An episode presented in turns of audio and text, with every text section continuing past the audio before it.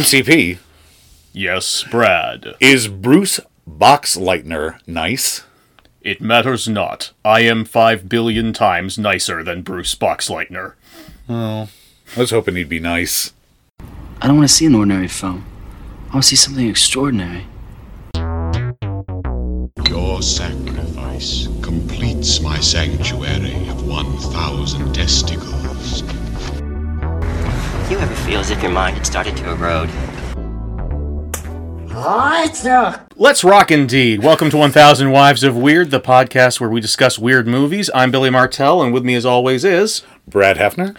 And today we are finally done with No, Not, That, One Month. And we're, we're, we're back to our, our roots talking about any weird movies that come across our path. Like Kunta Kinte, we're talking about Tron. I never watched or read Roots. I assume it's It's, it's, it's about Kunta Kinte going to a blockbuster and renting Tron. I, yes. what exactly. else could with a What title else? like Roots? with a title yeah well you, you hear roots and you immediately think oh it's about a guy who really likes tron that's immediately what you think Yeah, yeah so so what we're, we're talking about a movie that is is a cult favorite among certain people is this our first Disney movie as well? ooh i think that the, i think that it might be i don't i can't think of another disney movie that we've watched I can't either. uh, but yeah this is our first uh, aside from up I was just about to mention, but no fairy tale that. Uh, but uh, we are, yeah, talking about Tron. This was a movie that was created in the 80s. It is oft remembered as one of the most 80s things that has ever existed. Uh, it's an early, early, like one of the earliest CGI animated films or films that utilize a lot of CGI. The entire film is not. CGI. This isn't like a precursor to Toy Story, although in some cases it is. this is Toy Story. This is well, we'll talk about it later. But Yeah. this is essentially Toy Story. Sure, I'm I'm interested to hear to hear where that goes. But yeah, uh, Tron is this fascinating film. If you have ever seen an image from it, you know what I'm talking about. It, it, it- there is nothing in the world that looks like Tron. No. Uh, and there was a very early internet meme so famous that it was covered on South Park Mm-hmm. in their meme episode of a uh, stout man in a Tron cosplay outfit. Hmm. So people might have seen the imagery of this movie without Sure. realizing, although the meme is known as Tron Guy. So Tron guy, you knew uh, the film mostly from a joke on The Simpsons. that's where I first heard about it. Right. And that's where I got the idea of like, oh, Tron is a bad movie. right, but the, the joke in the sh- in the move in Simpsons is, isn't that Tron is a bad movie, just that nobody saw Tron. But as a which is kid- true, Tron was a hugely expensive undertaking and was not as profitable as Disney had hoped. But it was still decently profitable. It was decently profitable, but uh, Tron was a movie that Disney really hoped. Like this was their Star Wars. This Yeah. came out in the '80s. For those who don't know, were not good to Disney. Nowadays, we think of Disney as this gigantic media conglomerate, which they are. Exactly. At the time, Walt Disney had been dead for years, and Disney had been releasing animated movie after animated movie that just recycled animation loops from their previous films and a whole bunch of very low budget live action stuff.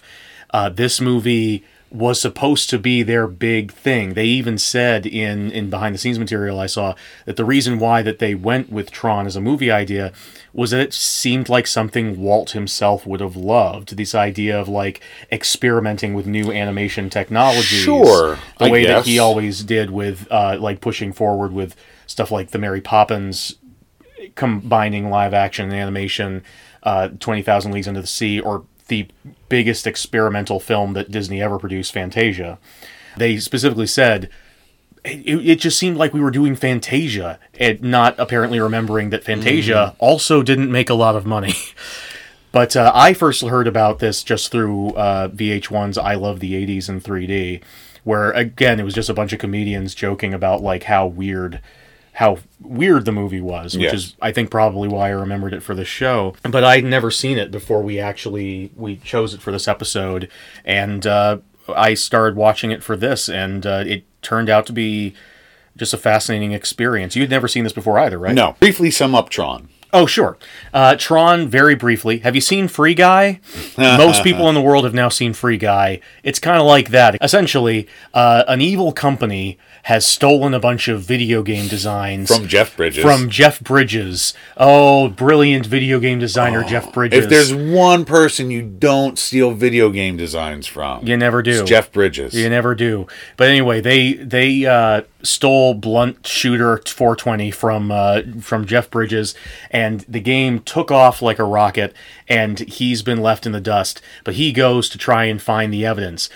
On the way to that, he accidentally gets sucked down the rabbit hole into an entire world that exists inside the computer and ends up having to battle an evil to- to- totalitarian rule of the company that he's investigating's main program called Mas- MCP or Master, Master Mm, Control, Control Program. program, with the help of the superhero Tron. yes. The superhero The security people's program. champion. The people's champion. He fights for the users. Yes. so I guess he isn't the people's champion. Uh, No, he's the champion of the- champion of the, gods. He's the champion of the gods. Yes.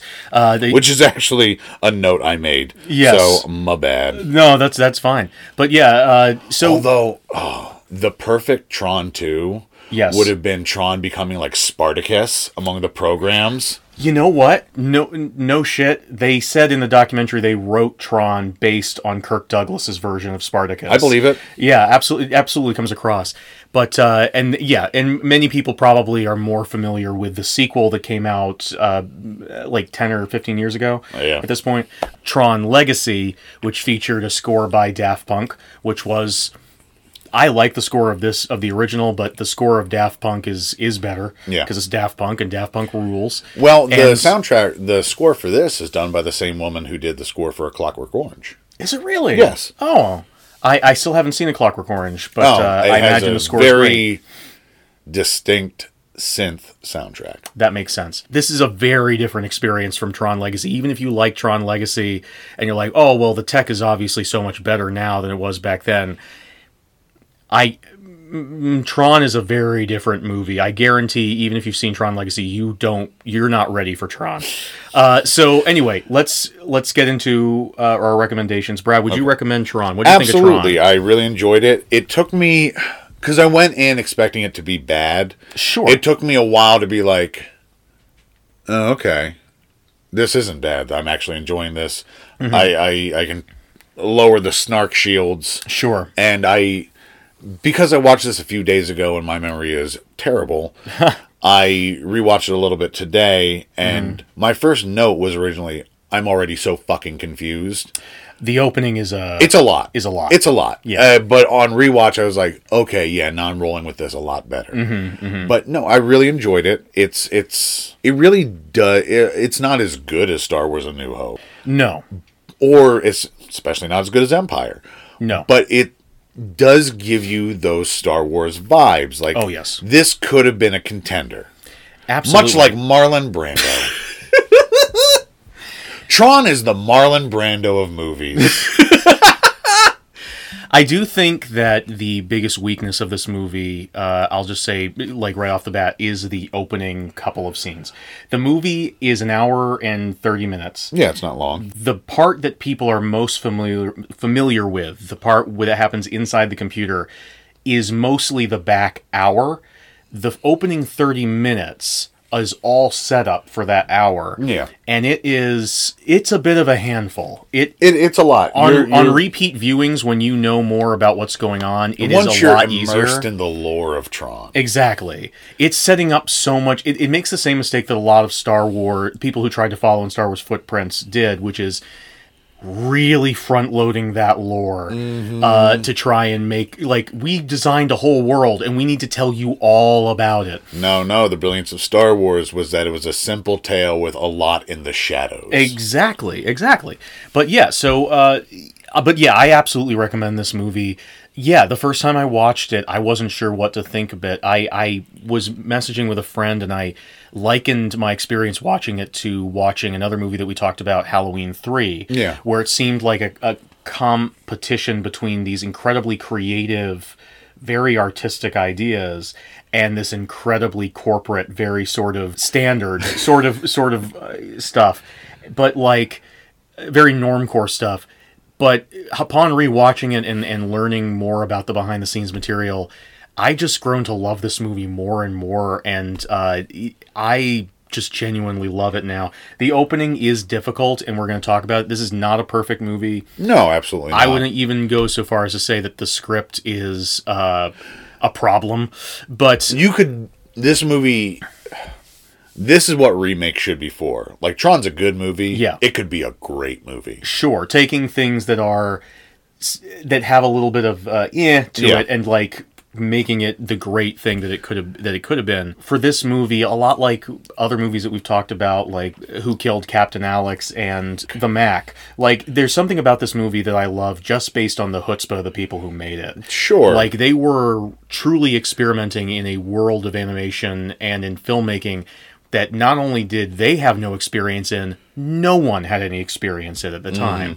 And the fact that they made this movie and that it hangs together as well as it does is honestly tr- remarkable to me. So let's get into the spoiler section of the film. Uh, as as always, we en- encourage people, especially when we're both recommending the film. Absolutely. we encourage people to experience movies for themselves with uh, relatively free of spoilers. Uh, this is mo- a movie that doesn't really hurt from having spoilers. I think No, no. I the, the think- plot is fairly straightforward. Uh, the plot will sound like an idea that a like a especially clever six year old came up with. yes, yeah, uh, yeah. It- it- so it's like it's- you like a six year old comes up to you with like a comic that they drew, and they're and you're like you flip through it and you're like this is surprisingly good, but Yeah. like it's still by a six year old. Yeah. that's, that's pretty much what the movie feels like. I think that's accurate. Uh, the film opens with Maybe not in 1982, but Sure. now this feels. I I think I wrote something like this where about evil computers and Sure. Uh, this is special. It, it does feel it at times ahead of its time in a very dated way because when I was a child in the 90s, there were all sorts of narratives about people going into cyberspace. Yeah, I yeah. grew up with Digimon and constantly in this because I don't think there's really a word a name given for the computer world in this. So I No. just kept calling it the digital world, which is Sure. the name for it in the Digimon universe in the new movie they in Tron Legacy they call it the grid. Uh, in this original movie there are a lot of different grids, so that doesn't make any yeah, sense. everything's a fucking grid. Everything's a fucking grid in this movie. Gridsville, baby. Grids mania. Gridsville population clue. I live here. I am Clue. Uh, the film opens with an outline of the title character Tron forming out of geometric shapes. The title appears as the film makes the same visual connection hackers made between the city skyline and circuit boards. yes. Uh, we see an arcade named Flynn's, uh, where patrons are playing a game called Light Cycle. Yes. It's an old style arcade where they have like the big game cabinets. Uh, the movie was so inspired by video games that Michael Lisberger, the guy who wrote and directed the film, actually brought, thinking somehow that it would inform the actors' characters, he brought a whole ton of actual game cabinets to the set Okay. and they were just off uh, camera all the time. And this caused massive delays I'm sure. because the actors wouldn't stop playing the game. I'm sure Jeff Bridges was just stoned 24 seven, like just like. Yeah. No man, I just got I just he I I got to get the power pellet, man. I got to Jeff Bridges is the one who told this story in the documentary, and he said that he would just tell them, "Hey, I'm preparing. I'm I'm I'm getting my character ready. this is part of my character." But yeah, Meanwhile, Bruce Boxleitner is trying to crawl inside a computer. He he's cracked open a fucking Commodore 64 and he's just trying to step into it. he's, he's it- Just his trailer is just filled with broken computers. the most method of actors. our Bruce Boxleitner, the most Canadian non-Canadian man ever ever born. Oh, I thought he was from Candy's from Illinois. He's from Illinois. Elgin, Illinois. Anson Elgin. Ans- Ansel Elgin, Illinois. uh, known for ruining West Side Story adaptations. But anyway, uh, so uh, we see an arcade named Flynn's. They're playing a game called Light Cycle. Light Cycle is probably the most iconic image from the Oh, 100%. you have definitely you have probably seen this reference somewhere. Yes. Light cycle is I called it a gussied up PvP version of Snake. yes, that's basically Yeah. what it is. Yeah. the light cycles are little uh, Little motorcycles. fancy motorcycles, Yeah. and like the Bat Pod in the Nolan Batman movies. Mm-hmm. they're wherever they drive, they leave a solid trail, and Mm-hmm. your idea, the goal is to get your opponent to drive into either their trail or your trail. Yes. So yeah, again, like like the old uh, the old computer game slash uh, cell phone game when I was a kid, S- Snake, uh, where you ex- except in that one you're trying to avoid your own tail, and this And one eat apples. There are no apples in and you- Light Cycle. there are no apples in Light Cycle. You know what would have fixed this movie? apples. apples. Uh, Yeah. There An are no there are no apples anywhere in the world of Tron. You want to hear a terrible joke that I just Sure. thought of? An apple a day keeps the script doctor away. Oh. Yeah. So now that I have made everyone turn off, Now, now I want some weird like reverse movie where the snake from Snake like possesses somebody. oh my god. And now the snake is in the real world, and he's like, I can just eat apples.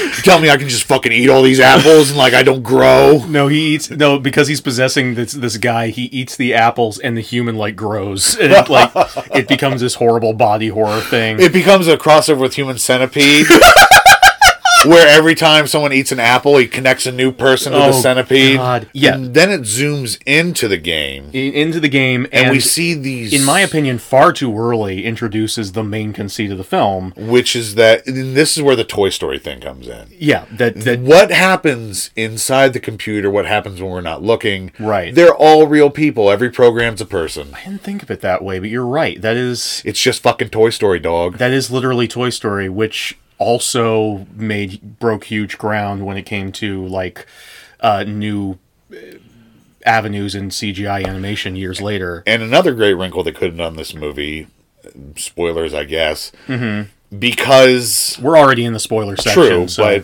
fuck this it. is jumping ahead. Sure. But since Flynn knows that he's inside the computer, Yes, Tron could have been like the Buzz Lightyear, where it's like, although it, I guess, and I, we'll get into the ramifications of the reality of the computer world. yeah, later. th- it's uh, it's a, it's, muddied. It is it's muddy as the shit. very definition of a whole thing. But yes, so inside computers is an entire world where each individual program is a sentient form of life. yes, but it's. But this is just an arcade cabinet, so it's like Yes. Every time you But it- play it's a, a just video like game, Another movie that ripped this off, Wreck It Ralph. Uh, every arcade game is its own thing, but like they all connect into this grander uh, scape, except as opposed to Wreck It Ralph, where you're inside the game and you're just in that part of the world, and then you have to like transport out to get to the central hub of the Wi Fi. In this one, you just kind of keep walking past where the end of the game is, and you're just in somewhere else. Yeah. it's all it's literally like a landscape. It's a whole thing. Uh, by the way, uh, there are a whole bunch of different artists who worked on this movie. I, I have their names. One of later them was in my notes, Mobius. but one of them was fucking Mobius. uh, Mobius, famous French comic artist, worked Mm-hmm. with uh, Hodorowski. Did, did he did he work on Dune? The the Hodorowski version of Dune that never got made. I think he probably contributed something. Like it feels like he must have. it just it seems like a lot of those illustrations seem like him. Yeah. but yeah, Mobius huge, huge in the comic scene. Oh, and, Like absolutely. the art comic scene. Uh, fam- infamous for uh, giving Silver Surfer junk in his version of the Silver Surfer. I wonder if he also consulted on Matilda. This kangaroo needs balls. You know, it's a very French move. It's a very French move to give the kangaroo balls, I must say. But Yeah. here, here's my question: Like, since this is just an arcade cabinet, Mm-hmm. as we're about to see, one of these light cycle riders dies.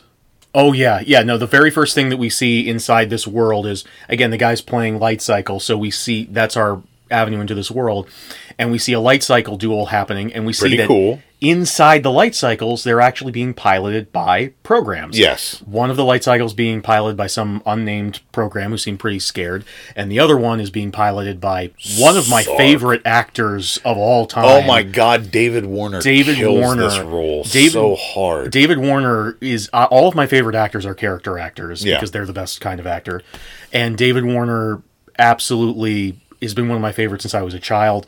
He kills every role that he's in, and he plays the villainous Sark, who is not the main bad guy. But he's like the Darth Vader to MCP's The Emperor. But he's also voicing MCP, Yes, he is, and he's playing David, the real life baddie. David Warner is also voicing MCP Triple role. and he's also voicing a guy in the real world, which there is a reason for that, and I will get into that later. But yeah, he's he's playing uh, Sark, and he kills this other program in the game, which I guess So does which the raises arcade? so many questions. yeah, because there's no internet connection. Yeah. So how is it connecting with the NCOM mainframe? Right. And also, is the arcade cabinet just generating a digital life every time and then murdering it? No, we find out later that these programs are being reassigned from other areas. No, I get that in the NCOM mainframe, Right. but in just this arcade cabinet, Right, because of course in the 80s they wouldn't have connected to the internet. yeah, they're would not. they? Flynn will say later, like eight million quarters are going into these machines. Sure. MCP, we will find out, is an octopus has a wide reach, It does.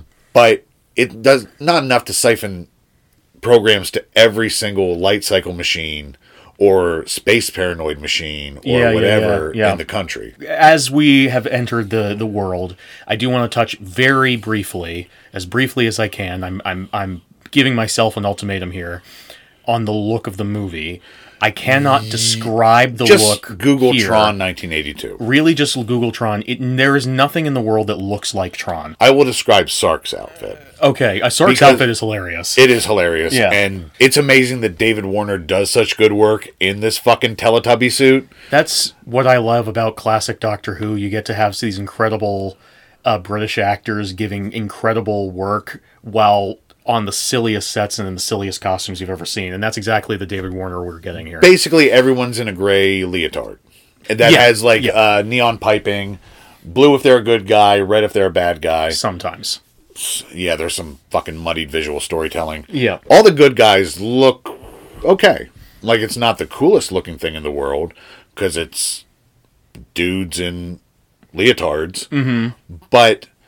Yeah, the no, bad guys look like they're in like combat sweatsuits, they're trying to mimic that stormtrooper thing of having the the bad guys be like faceless. but uh, they're not armies. faceless. We see the face, we see their faces, but they're like weirdly puffy and not Mm-hmm. intimidating. They almost look cool. Sark looks like Ronan the Accuser Oh my god! that while is he what has it's his like. period and does not feel like getting into like his super tight outfit, so he puts a sweat outfit on, but it still has the hood and everything. It has the hood. It has these, uh, just these fucking crazy like antlers uh, on on his head that look like they're in the wrong position somehow. All the bad guys look like they should be from the Wizard of Oz, Yes, yes, and Wizard of but Oz. like a cyberpunk Wizard of Oz. yeah, and and Wizard of Oz. Actually, Wizard of Oz is a great comparison point for this movie. True. I read more that uh, they were more inspired by Alice in Wonderland, but Wizard of Oz feels more right. I mean, they're both basically the same thing. Uh, you, for the sake of argument, we'll say yes. The idea for this movie came from, again, like I said before, Michael Lisberger, who was trying to experiment with a new form of animation technology. Uh, he obviously he wanted to work with CGI. Uh, the idea there was an idea to make the entire movie CGI, but they quickly learned that that would be impossible with the kind of CGI that they had at the Yeah. time. They could only do geometric shapes, so the light cycles are CGI the ships that the bad guys fly called the recognizers are CGI and all of the landscapes are CGI but the actual people are uh, actors in suits who were shot against black backdrops. Apparently, originally Sark was supposed to be played by Peter O'Toole, but when he arrived to set and didn't see a set, he got very confused and walked away I can understand that. nowadays uh, hearing that a bunch of actors never saw the set that they were on is commonplace. Hearing that actors don't have the full fucking script. Oh yeah, it is all yeah, unfortunately also very commonplace. But the actual the actual process that makes that gives Tron its its most unique look is something called backlit animation, where which was used a lot in commercials in the 80s and Michael Lisberger's most of his work up until the point when he made Tron was in commercials, doing animation for commercials. the idea was that you would animate something that had keyframes that you would remove, and then you would film a light source shining into the camera. And that's what all the, the neon sections that you're talking about are. They created suits that would work the same as backlit animation and added that stuff in. Most in the 70s and 80s in television commercials, this was all over the place being used to make Coke logos glow. But they decided that they thought it would be cool to make a story with it. Clara Peller says, "Where's the beef?" Her eyes glow. Her mouth glows. Yes. Uh, years before, years before they, this movie was actually made, they came up with the character Tron, which they just named because they thought he looked electronic. Yeah. Uh, and they didn't know what the story was going to be until Michael Lisberger saw the game Pong and Yeah. said, "That's where my character lives." This is the way that he tells it. We're in this world. We've we've seen what it looks like. We've seen that Sark is this evil dude who kills this program. Another question about this opening thing: the guy is playing his video game, so he's supposedly Mm-hmm. Yeah. recording, controlling the light cycles. But in But- universe, in inside the digital world, we learn that no, Sark is like top dog. He's like the Yeah. best of the best. So and the, it's the programs control the light cycles. It's it's not made clear if the guy playing the game is con- is supposedly controlling Sark or if he's controlling the other program. It's just not made clear at any point. So I don't know what the relationship between the games inside and the the the literal user who's playing the game is. this is it's- what Artron would solidify and clear up. Sure. Yeah. Absolutely. This is what younger generations are for to right the wrongs of the past. and the biggest wrong that we could write Yeah. the the most The the thing biggest- most worthy of our energy and time the biggest Trong we can write. two trongs don't make a right Oh, Uh, but yes Trong Turn, my favorite film franchise. so yes so this but the, the turns out the digital world is in is is in a trouble there's an evil gigantic Oh, program called there's the trouble in Computer City. There's trouble in Computer City, uh, known as the Master Control Program or MCP, rules the land with an i- iron fist.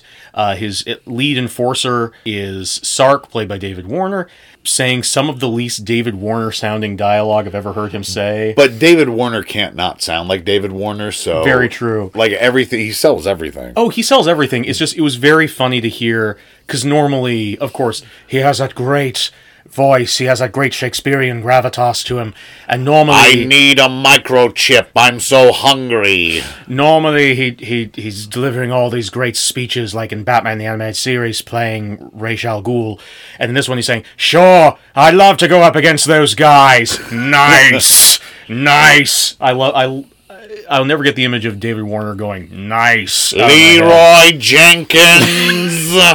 my god it would not be out of character for Sark to, to to do something like that no, Sark's too calculated for that.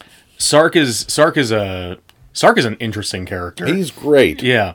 But yeah, so it's established that MCP uh, uses these video games in this arcade as a kind of gladiatorial arena. and also is sort of like a death camp because like the Yes. programs that he is we learned that mcp is branching out and taking over a lot of other Yes. databases and mainframes and stuff like that Yeah. and the programs he doesn't need that are not useful Mm-hmm. get sent to the gladiatorial pits but it's like why not just delete them Yeah, all, MCP. All of the programs that he takes in that he decides are useful.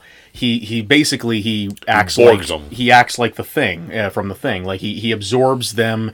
They still are around with like red instead of blue. Yeah. uh, that's how they turn red because MCP is red. But he there's a lot of stuff with color changing. It becomes very important later. But whenever he doesn't like you, yeah, or if he decides that you're you are religiously or politically not aligned with him in a way that's dangerous, he'll send you and yeah to to these cells to be kept and somewhat trained and then send out to die in these gladiatorial arenas. So it is basically based on the the way that Christians and political dissidents and just captured soldiers from other armies were put to work as gladiators in Rome. Christians much less so gladiators, they were just thrown into to be lion chow. Yeah. But still it's lion it's chow it's very much based around that sort of like Roman thing. Yeah. Roman culture thing. and this is something I wish they had leaned into a little bit more. This is cool. Yeah. Like, I, I wish we would have gotten more game stuff. I, I agree. I think that the movie really, again, really trips up by spending a third of the movie's runtime in the real world. But we, well, we'll I'll talk about it when we get to We'll it. get to it. But yeah, so he he's throwing political dissonance into this to fight to their deaths for his a- amusement. Uh, he tells Sark that he's going to soon throw him some Air Force programs to give him a bigger uh, challenge. Strategic Air Command, which I believe Yes. uh, is part of NORAD. Like Oh. Uh, it's nuclear, I believe. okay, so he's, he's going to send them some of those people who are so good at tracking Santa every year. exactly. Um, Yeah. And also, he's just, it's just going to become the movie War Games. Oh yeah, no, absolutely. That that yeah, that comes in a bit. Yes. Uh, sorry. Strategic Air Command, responsible for core Cold War command and control of two of the three components of the U.S. military strategic nuclear strike forces. Gotcha. Okay. And of course, in the 80s, during the Cold War, yes. that would have been, everyone would have gone, Yes. Yeah. No big deal. but now we don't have to worry about nuclear war, Billy. You know what? I'm I'm I'm so happy. I'm so happy to live in the time that I live in and uh, to not have to worry about that. Uh, but yes, so uh, one of my favorite scenes of the film comes up at this point. We meet two computer programs that have been arrested by MCP for their religious beliefs. It, they in the program in the program world in the digital world programs who are who express belief in their users, the people who wrote them and or use them from day to day yeah. uh, are considered to be religious. That's a religion that you can have in this world is to believe in the users. There are two characters that we meet here. There's there's Crom and Ram. Crom uh, says, Isn't of- Crom the god Conan worships? I was yes. Crom, I've never played you before. I do not have the stomach for it. And it's this Crom, an Yes. accounting software. Yes, Crom identifies it. He says, "I'm a com." He says, "I'm a compound interest program for savings and loan." My user, the branch is a branch manager, Mr. Henderson, and they're like, "Ah, great, another religious nut." As they throw him into the cell, uh, and then we meet Ram, who's who's who's there, and he he kind of consoles Crom and and tells him about like where they are, and they kind of talk back and forth, like, "Do you really believe in the users? You think they're up there? Why aren't they helping us?" That's that Yeah. sort of thing, you know. And I, I, it was um, that was an element, an early element of the film that really kind of knocked me out. I was not expecting this movie that has such a reputation as being this overblown sort of like uh, spectacle fest Yeah. to have anything going on. Yeah, like at any all. sort of lore, any sort of world building. But like that was really smart. Like yeah, the no, way that it's, they it's interesting. I wish they Yeah. would have done more with it. I wish it would have been more consistent. there is more stuff in the movie, but it does absolutely trip over itself at a certain point that we'll get Yeah. to. Yeah, and I, I wrote down that the the program, the, the digital world is almost sort of, I th- I don't know if this is intentional, but kind of depicted as an almost idealized version of a Christian society, where every pr- every program that we meet knows exactly what they've been designed for, what they've been created for, their calling Sure. and feels the most fulfilled when they are fulfilling that calling. And the evil of MCP, d- uh, aside from the fact that he's just generally evil, is the most evil thing that he's doing is that he's pulling these programs out from where they're supposed to be and forcing them into other areas which do not suit them. so you think Tron is the newest testament? Uh, I think that there's a bizarre amount of Christian symbolism in this movie. And it really revitalized your faith in Christianity and really uh It was I it don't was know. uh, it gave me a lot to think about. I'll, I'll, I'll say that. Yeah, you want no, to talk to your dad about Tron? I actually literally did. I called my theologian dad and was like, "Dad, I got to talk to you about Tron. Have you heard the good word about Tron? dad, have you heard that all that is seen needs to extend beyond itself into the unseen?" But yes, uh, Dad, this isn't happening. It just thinks it's happening. so yeah, MCP is obsessed with overtaking the whole, basically just the whole internet itself. Uh, they've been expanding their program into system after system and absorbing uh, programs or sending them to the arcade to die. I, I wrote down that the, the plot idea is actually kind of ahead of its time in of itself, just because of how many software companies and, and digital in the digital space are desperately trying to be every other kind of program that you could want Yeah.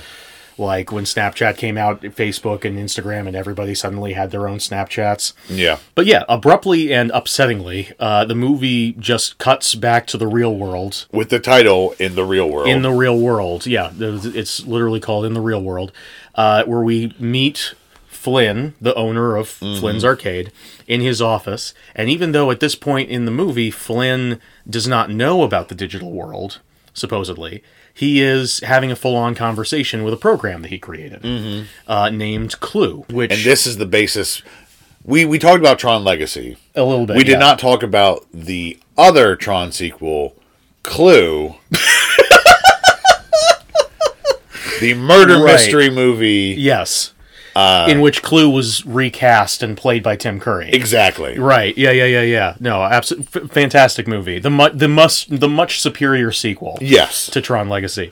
But yeah, so f- Jeff Bridges, the original Flynn part was actually written for Robin Williams. I and, think I read that, yeah. and Disney when Disney got Disney was came like, on no, board." this man needs to play a genie in 10 years. Exactly. And Disney came on board. Originally, the movie was going to be a much more of a of a farce. Oh, And- terrible. Yeah, and Disney was like, "No, we want." Bizarrely for Disney, they say we want you to lean more heavily into the religious subtext, and we want this to be s- more serious. Again, probably hoping that they could get more of the Star Wars bucks because, Yeah. again, in the back half of this movie, or the back hour, but the I think of it as the back half. This movie becomes way more Buck Rogers. But anyway, yeah, but yeah, young Jeff Bridges got the part because Jeff Bridges thought the movie sounded crazy and he wanted to be a part of it. Sure. Sounds like Jeff Bridges. Yeah. So Sounds like you could call Jeff Bridges up and be like, hey, there's some shit going on behind this dumpster. And be like, all right, man, I'll be there. All right, He won't man. even ask what dumpster. He'll just go to any dumpster. The weirdest moment in the behind the scenes stuff that I found is just a bit where they're interviewing Jeff Bridges and he pulls up his Tron hat from his costume. He's just like, I didn't have to, I didn't tell you this yet, but I wear this at least once a day. I like how Jeff Uh, I Bridges is can't get- Nicolas Cage for you. Yeah. I can't get too close to a computer or else I'll just get sucked in like a magnet. Man. It's just so Just so goddamn high. just constantly constantly high. just constantly high. I like to imagine he puts on the hat, goes out to his yard, and just like throws a frisbee as ho- far as he can. goes back inside. Oh my god. I hope so. I hope he plays He just every Every day time he gets his- like ten frisbees delivered to his house. he has to come to the door with his hat on. Uh, but yeah. Tron, man, you remember Tron? Uh, Clue is a program uh, that's been designed by Flynn. The The re- best program in the world. the reason why programs in this movie are played by the actors that play their users, uh, according to Michael Lisman, is because he Lisberger. Lisberger, thank you. Uh, he realized that uh, so much information was being stored in computers. He reasoned artistically that programs created by people would then somehow like gain a fingerprint based on the information that they had in the Well, they're system of made in the image themselves. of their creator, again Exactly. feeding into the Christian Another theology ru- of this film. exactly You should write a pop uh, theology book about Tron. I absolutely should. Uh, but the probably one probably already exists. uh, maybe. But yeah, uh, most of the programs in this movie mostly act like people, like Yeah. kind of arch people, but they act like people. Uh, Jeff Bridges has decided to distinguish between Flynn and Clue. He's going to play Clue as Johnny Five. Yeah, yeah, no, he has this great dumb nerd voice for Yeah. Clue. Just for this sequence. Yeah. Later, uh, Clue's going to get captured. Yes. And then he's just going to be Jeff Bridges. But Yeah. for right now, he's just like, yes, yes, user, I will do that. yeah, exactly. He's, he's just like, now Clue, I really need you to get, I really need you to get in here. Yes, sir, I will, I will do this, sir. Yes, sir, I will do this, sir. Oh. Also, there's a bizarre detail where Clue drinks some glowing yellow drink. Yes, And I'm like, why? What is that? what the fuck is that drink? What What is going Look. on? Why does. He gotta he gotta have that surge. but no, it, that, Oh, he's he's drinking his Jolt Cola. glo- he's drinking his gl- Jolt cl- cola. Oh, because Flynn is a hacker. True, he is the yes. original hackers. He's the original hackers. Uh, the, the glowing wa- the glowing liquid actually does get explained later. But again, if you Oh, that's right. it's if you power. don't know about it in, in the beginning, that's what just we're looks like saying. he's drinking glowing piss. the mo- yeah, the movie does. yes, really- master, I will drink this piss. the movie absolutely helps with repeat viewings because they throw so much at you in the in this opening. Yeah. you don't have time to. you really absorb have it. to meditate on Tron. You do. You have to call your theologian dad and have a really long conversation about You have it. to call up the Pope. You have to call up the Pope They Pope Frankie too. and ask him if he's Is he seen Frankie Tron. too, or is he just Frankie? I don't know. I think he's just Frankie. Okay, let's say Frankie. But yeah, apparently Br- Bridges greatly preferred playing Clue to playing Really? Uh, to playing Flynn. well, yeah, because he got to do a character. He wasn't just playing Yeah. himself. He's like, Yeah. yeah, man, I can act. I can act like a computer. Yeah. Doot doot doot. he almost literally just like beep boop I am robot man. Uh, but yeah, uh, Flynn Yeah, that's that's what computers sound like, man. That's I talk to a computer. that's exactly The, the your first your, podcast, your impression is much better than mine. the first podcast was Jeff Bridges talking to his Apple II, and he's doing both voices, like, "Feed me a floppy disk." okay, man. Okay, I think you I think you need to. Jeff, stop smoking tie sticks. Uh, hey, man. You back off, man. You back off. Uh, but yeah, so Flynn is, is trying to get Clue to to break into some sort of system and Trying get some to break into information the he NCOM needs. Uh, mainframe. Yes, He's looking for something, but MCP calls down the thunder. MCP calls down the thunder and he sends out the recognizers. the recognizers, which are essentially the Tie Fighters of this universe. Do you think they're called recognizers because game recognize game? oh, that's layered. um, sure, we'll say that. Sure, that Let's- let's- phrase that definitely did not exist. in That definitely did not 1982. exist in 1982, or the many years it took for them to make this movie beforehand. Uh, speaking of which, one of the biggest problems that the director had with making this movie is that he was he had never directed a live action movie before, which I think explains a lot. And he was so used to being able to control the performances of his actors because they were all drawn by him. He was terrified directing Oh, no. actors because he knew that he could only shoot them a couple of times and then they were gone forever Well, luckily, he could never go back and like re-illustrate things as he normally would. well, luckily, Mister Bruce Boxleitner Mm-hmm. was on set to be super nice. Super nice. I'm sure. I can only imagine. it's the only thing that I can I can imagine. Like just Yeah. coming up behind him, Yeah, silently, silently. hands on the shoulders, really digging in, His big gloved hands. Yeah, being like Steve. Steve. Let me tell you an Illinois saying about stress. Yeah. and then I'm sure he said something very wise. Just very, very wise and thoughtful. But yeah, uh, so yeah, Clue is is is found by the recognizers. He had there's a whole bunch of stuff that's that's introduced here And that Clue's in, like, comes a- back later. So we'll talk about it. in later. like a little tank. this is one of the most confusing things about the movie for me. Flynn keeps talking about tank programs, and Clue is in a tank. He even refer- he's having this conversation with Clue. He even says like, "Okay, keep rolling in that tank." Yeah. And he s- later on, when he finds out that a lot of these tanks have been requisitioned by MCP, he says, "I shouldn't have designed so many tank programs." And I'm like, "What You the don't- fuck is this?" Yeah, like you don't make Because you would make a tank program and that Yeah. program would make tanks. sure You wouldn't make an individual program for each tank. Yeah, yeah. He's like, "Oh man, I shouldn't have made so many tank programs." This is the muddy shit. Now this to- is the shit that does not really. to be fair, the the cre- Parse. the creators of the film did do a lot of research about computers About when they were tank making programs. it. Uh, maybe they're about making computers, and they there's a lot of little references throughout the movie that I didn't fully understand, but I know are there, and but they they did say that they didn't want to be like accurate with the movie. They just Yeah. wanted to take the real life science and then make an artistic interpretation of it. Sure. But But still, there needs to be an internal logic. and a lot of times there is, but then every once in a while you get stuff like tank programs, and my brain just falls apart. But uh, also, I believe. I'm not 100% sure. It's been a while since I played it. I believe. Well, there's some Tron references in Saints Row. Oh, okay. Especially, uh, especially Saints Row Four, but also I Saints Row imagine- Three. I imagine game designers fucking love this movie. Maybe. Yeah, I don't know. it just it just seems like it. Uh, but yeah, uh, Clue also has a pet named Bit. Yeah, Uh, which it's is- like Navi from Ocarina of Time. Yes, essentially Disney again wanting to make to ape the success of Star Wars was like, well, we need an R two D two. So they're- Except Bit is a thousand times worse. oh yeah, no, m- way more annoying, mo- much more like Navi than R two. It just and, repeats either yes, yes, yes, yes, yes, yes, yes, or no, no, no, no, no, no, no. Yeah, no, they're trying to make like a cute little pet, and it they it's so clearly tacked on. It only exists in this scene and in one other scene, and in both scenes, there's no explanation for why it's there, No. or what the fuck it's doing. And as far as I know, by the end of the movie, it is fully dead. I hope so. I sincerely hope so.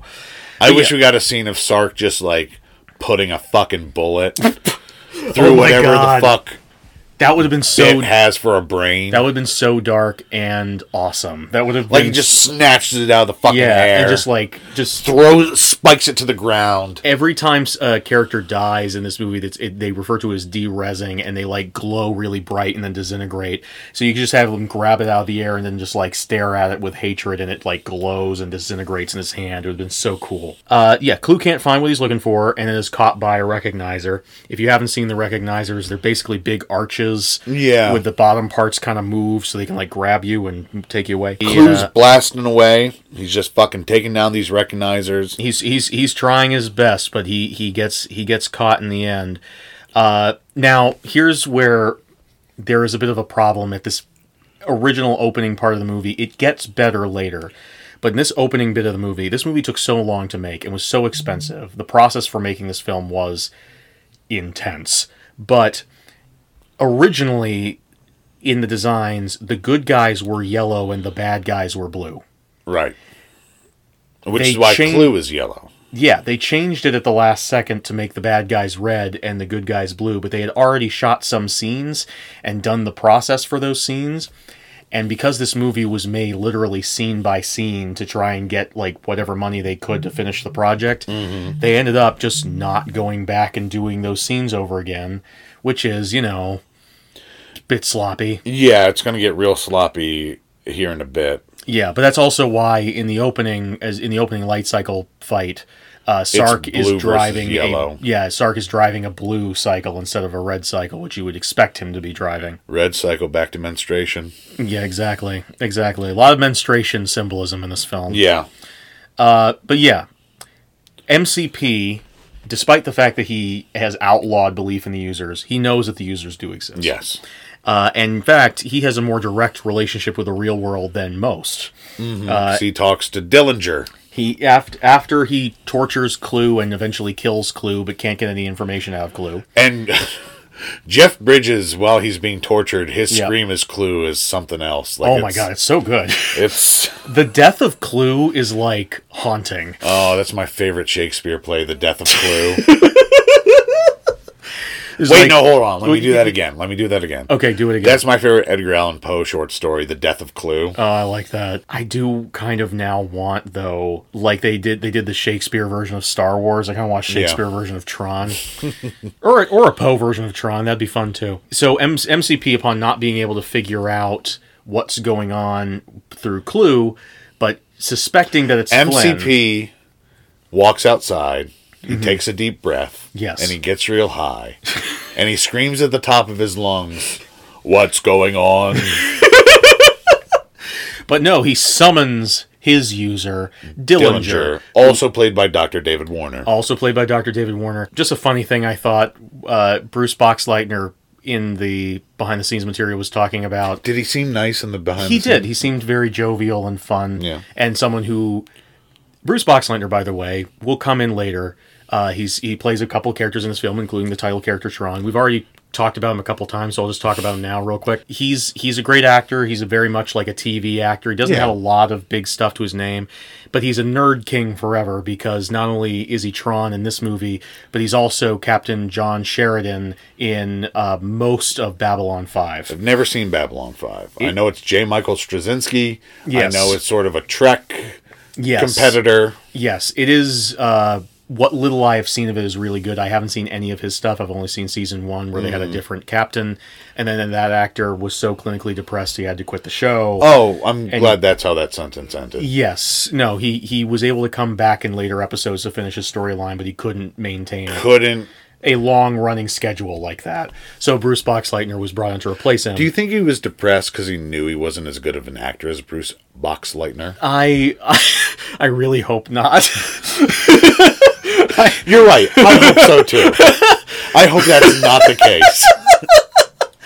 but uh, yeah, and, and Bruce Boxleitner is he does he does come across as this very sort of jovial kind of guy who's like, "Hey, I don't have the biggest career in the world, and I'm really grateful for that people know who I am at all. Yeah, that's good. But yeah, he told the story about like saying that David Warner was a very eccentric actor. He did not elaborate on that, which I really wanted him to, but Yeah. he did not elaborate on it.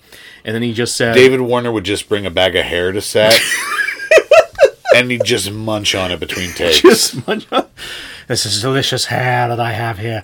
But no, he he he said that uh, it was funny because he was so intimidating playing that character, and he was ju- but in real life he was just the skinniest man I've ever met. And I'm Here- like, I don't know what you mean by that, Bruce Boxlight.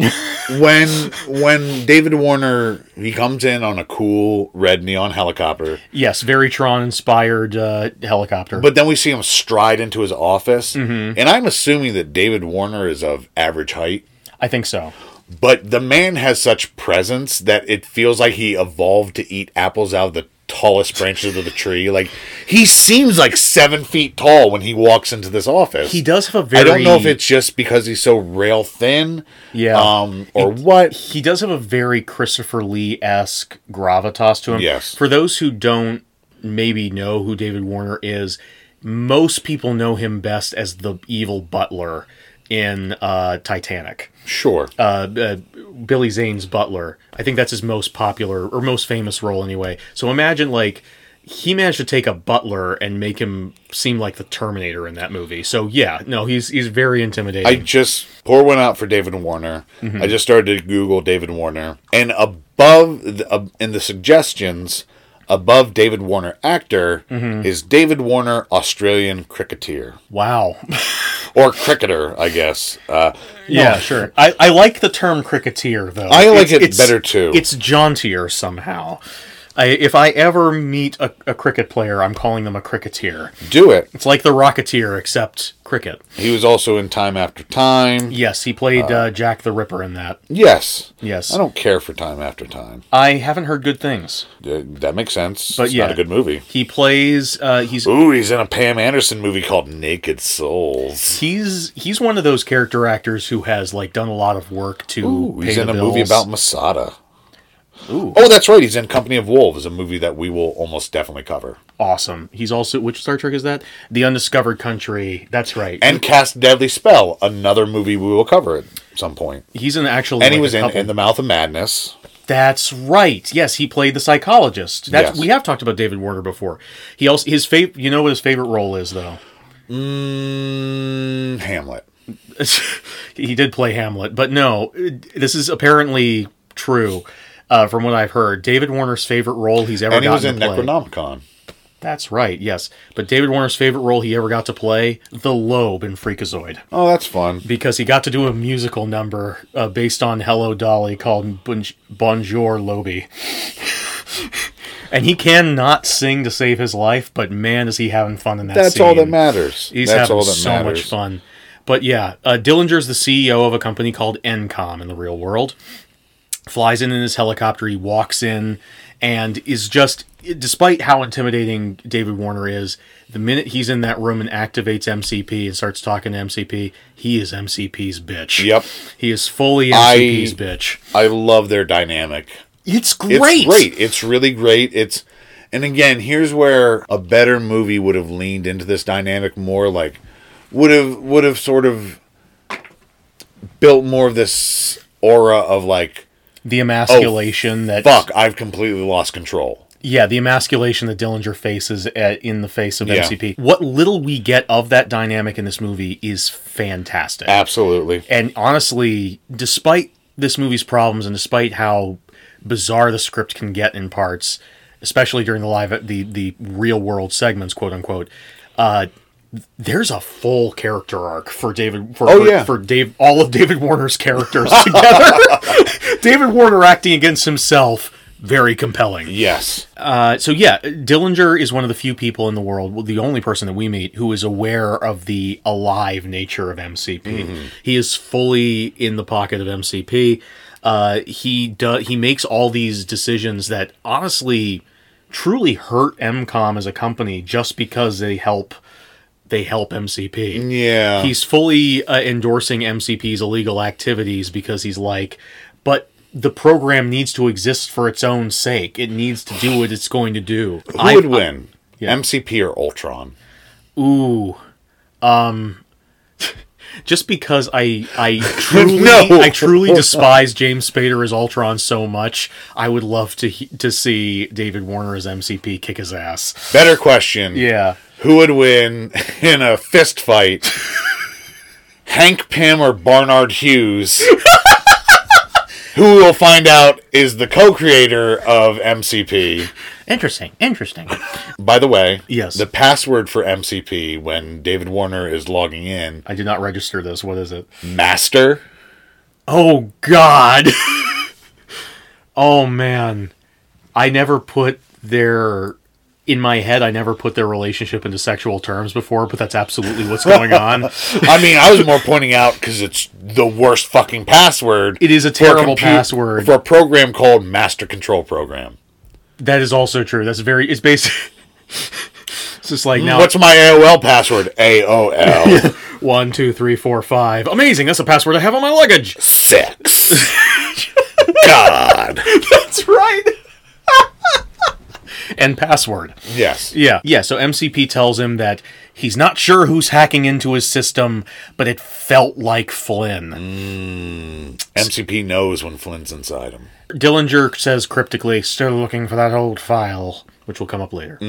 MCP is says that he's appropriated the file Phila wants and stored it in his memory, so he can't find it. But Dillinger still decides to shut down all access to MCP by anyone except himself until he finds a more permanent solution to the Flynn problem.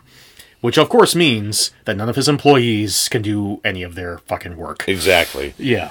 And here, uh, megastar Bruce Box Lightner is about to enter. So, uh, we're introduced finally to, after we've talked about him so Oh, often. God, the man, the myth, the legend. Bruce Boxleitner, the nicest man from Illinois. Bruce Boxleitner is playing a character named Alan Bradley, who they have tried so hard, despite uh, uh, Bruce Boxleitner's uh, sort of like rugged, uh, sort of GI Joe good looks. Yeah. they've really tried to nerd. Sounds him. like you're really crushing on Bruce there. Oh yeah, absolutely. They've they've tried to nerd They- him up a They lot. put glasses on him. they put these thick '80s glasses, and they gave him like a horrible comb over to really It's not a try. and- comb over. He's not bald. No, but like they just they It's, gave a, it's a side part. it, it's it's a really nerdy side part. Sure. like it's, it's designed to make him don't- to to make him look as like just weedy as possible. Don't Again- slander my clo- close personal friend, Bruce Boxleitner. There's something about the name Bruce Boxleitner that just makes your mouth shut down.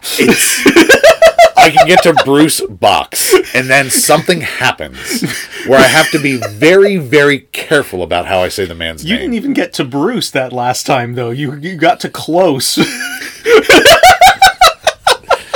It's Uh, by the way, I did already mention that Bruce Boxleitner is is popular because of Babylon Five. Another uh, actor from Babylon Five who does not have a l- big career outside of it is Peter Jurassic, who plays Ambassador Londo Malari, who's a huge character in that show, and he's the actor who plays Crom in this movie. oh, I did see the actor named Peter Jurassic, and I was like, Yes. that's not your real name." No, it's fully his fully his real name, oh, damn! I wish that were my name. Also- not Peter. just Jurassic, Brad Jurassic. No, not Brad Jurassic. I don't care for Brad. Oh, okay. um, Jurassic Hefner. Gavin Jurassic. I can That's see a that. sexy ass name. Gavin Jurassic. Well, go. You gotta find out if Peter Jurassic will adopt you. Well, yeah, that's the only way my name could become Gavin That's Jurassic. the only way. then I have to get confirmed, and I have to Yes. choose Gavin as my confirmation name. exactly. That's that's what I, that's what I that's what I understand. That's it to the be. only way to get your name changed. The only way. is to be adopted by someone with the last name you want, and then to get confirmed. Proud to be an American. Uh, but yeah, uh, and since we're talking about it anyway, uh, since I brought up Crom, Ram from that scene with with Crom earlier is played by an actor named uh, Dan Shore, who uh, is also in this scene actually as as uh, Oh, Alan- is the Andy Dick looking motherfucker? The who Andy asked Dick about the looking popcorn? motherfucker. Yes. Alan Bradley gets up to, He- to we, go get, we get an establishing shot of his popcorn maker making some popcorn. making some popcorn. He gets upset because he's trying to work on this program he's designed called Tron. Yeah. And he can't get in because, Because- of Dillinger's shenanigans. Yep. So he goes to bitch out Dillinger. On well, his Oh, no, way- Dillinger summons him. That's true. He, he summons he summons him, and so he goes to to bitch at Dillinger. And as he's passing by a cubicle, like two cubicles back, uh, we have Dan Shore pop up with an as an unnamed character. I'm pretty sure. Probably. Who's just like, "Uh, can I have some of your popcorn? Uh, a very small detail. There's a great map painting in the back of this scene It's- of yeah. cubicles stretching on into infinity. Yes. It's a great detail. You see it for 15 seconds. Loved it. it's a great detail. There's some amazing matte work in this Oh, I movie. miss matte paintings. i miss matte paintings too. But yeah. Uh, I, I was talking about my friend Matt Paintings. oh, I'm sorry. Yes, I met Matt. He's lovely. he is lovely. Yeah, yeah. We should we should have him on the show. Absolutely. But yeah, Dan. Hey, Dan did someone say my name? oh Matt my Paintings? God! It's Matt. Oh no, I'm having a heart attack. Oh, no, Matt. Ah, well, the episode's already running long. That's Oh okay. no, Matt Paintings is dead. We don't have time to. Uh, We don't have time for bits. Uh, we don't have time. we for don't have bits. time to save my dearest friend Matt Paintings, We only have time for the bits in this computer. Matthew Bartholomew Paintings. R.I.P. See you at the crossroads. See you at the crossroad, Matt Bartholomew paintings. But yeah, Dan Shore is best known for playing Billy the Kid in um, uh, Bill Bill and Ted's Excellent Adventure. Oh, cool. Yeah. So yes, uh, Allen's program Tron is a security program meant to monitor contacts between NCOM system and other systems, which of course will really harsh MCP's buzz since it's trying to invade all the other systems in the world, Included the Pentagon. including the Pentagon, as it explains in a later scene. But yeah, M- MCP is expanding its program outside of the system. Allen gets so frustrated by Dillinger just not hearing him out that he decides to go vent his troubles to his girlfriend where she works in the laser In the bay. laser bay. Oh man, Not I just would. the laser bay, but laser bay 2. oh man, They like, have at least two laser bays in this fa- in this video game company. it's. Well, they're also doing other shit. Clearly, Yeah, they, they develop Um, software and also lasers that send you into the fifth dimension. I would love to go vacation at Laser Bay. Laser Bay, Florida. Yeah, it'd just be this this uh, resort that's all like 80s sci-fi themed, Oh my god. and I'm kind of obsessed with this. it would also be a great Jimmy Buffett song. they're one of those Getting disintegrated in Laser Bay. they're one of those I places don't know what else I have to say. that have I'm just a pile of ash. Can you lend me some cash?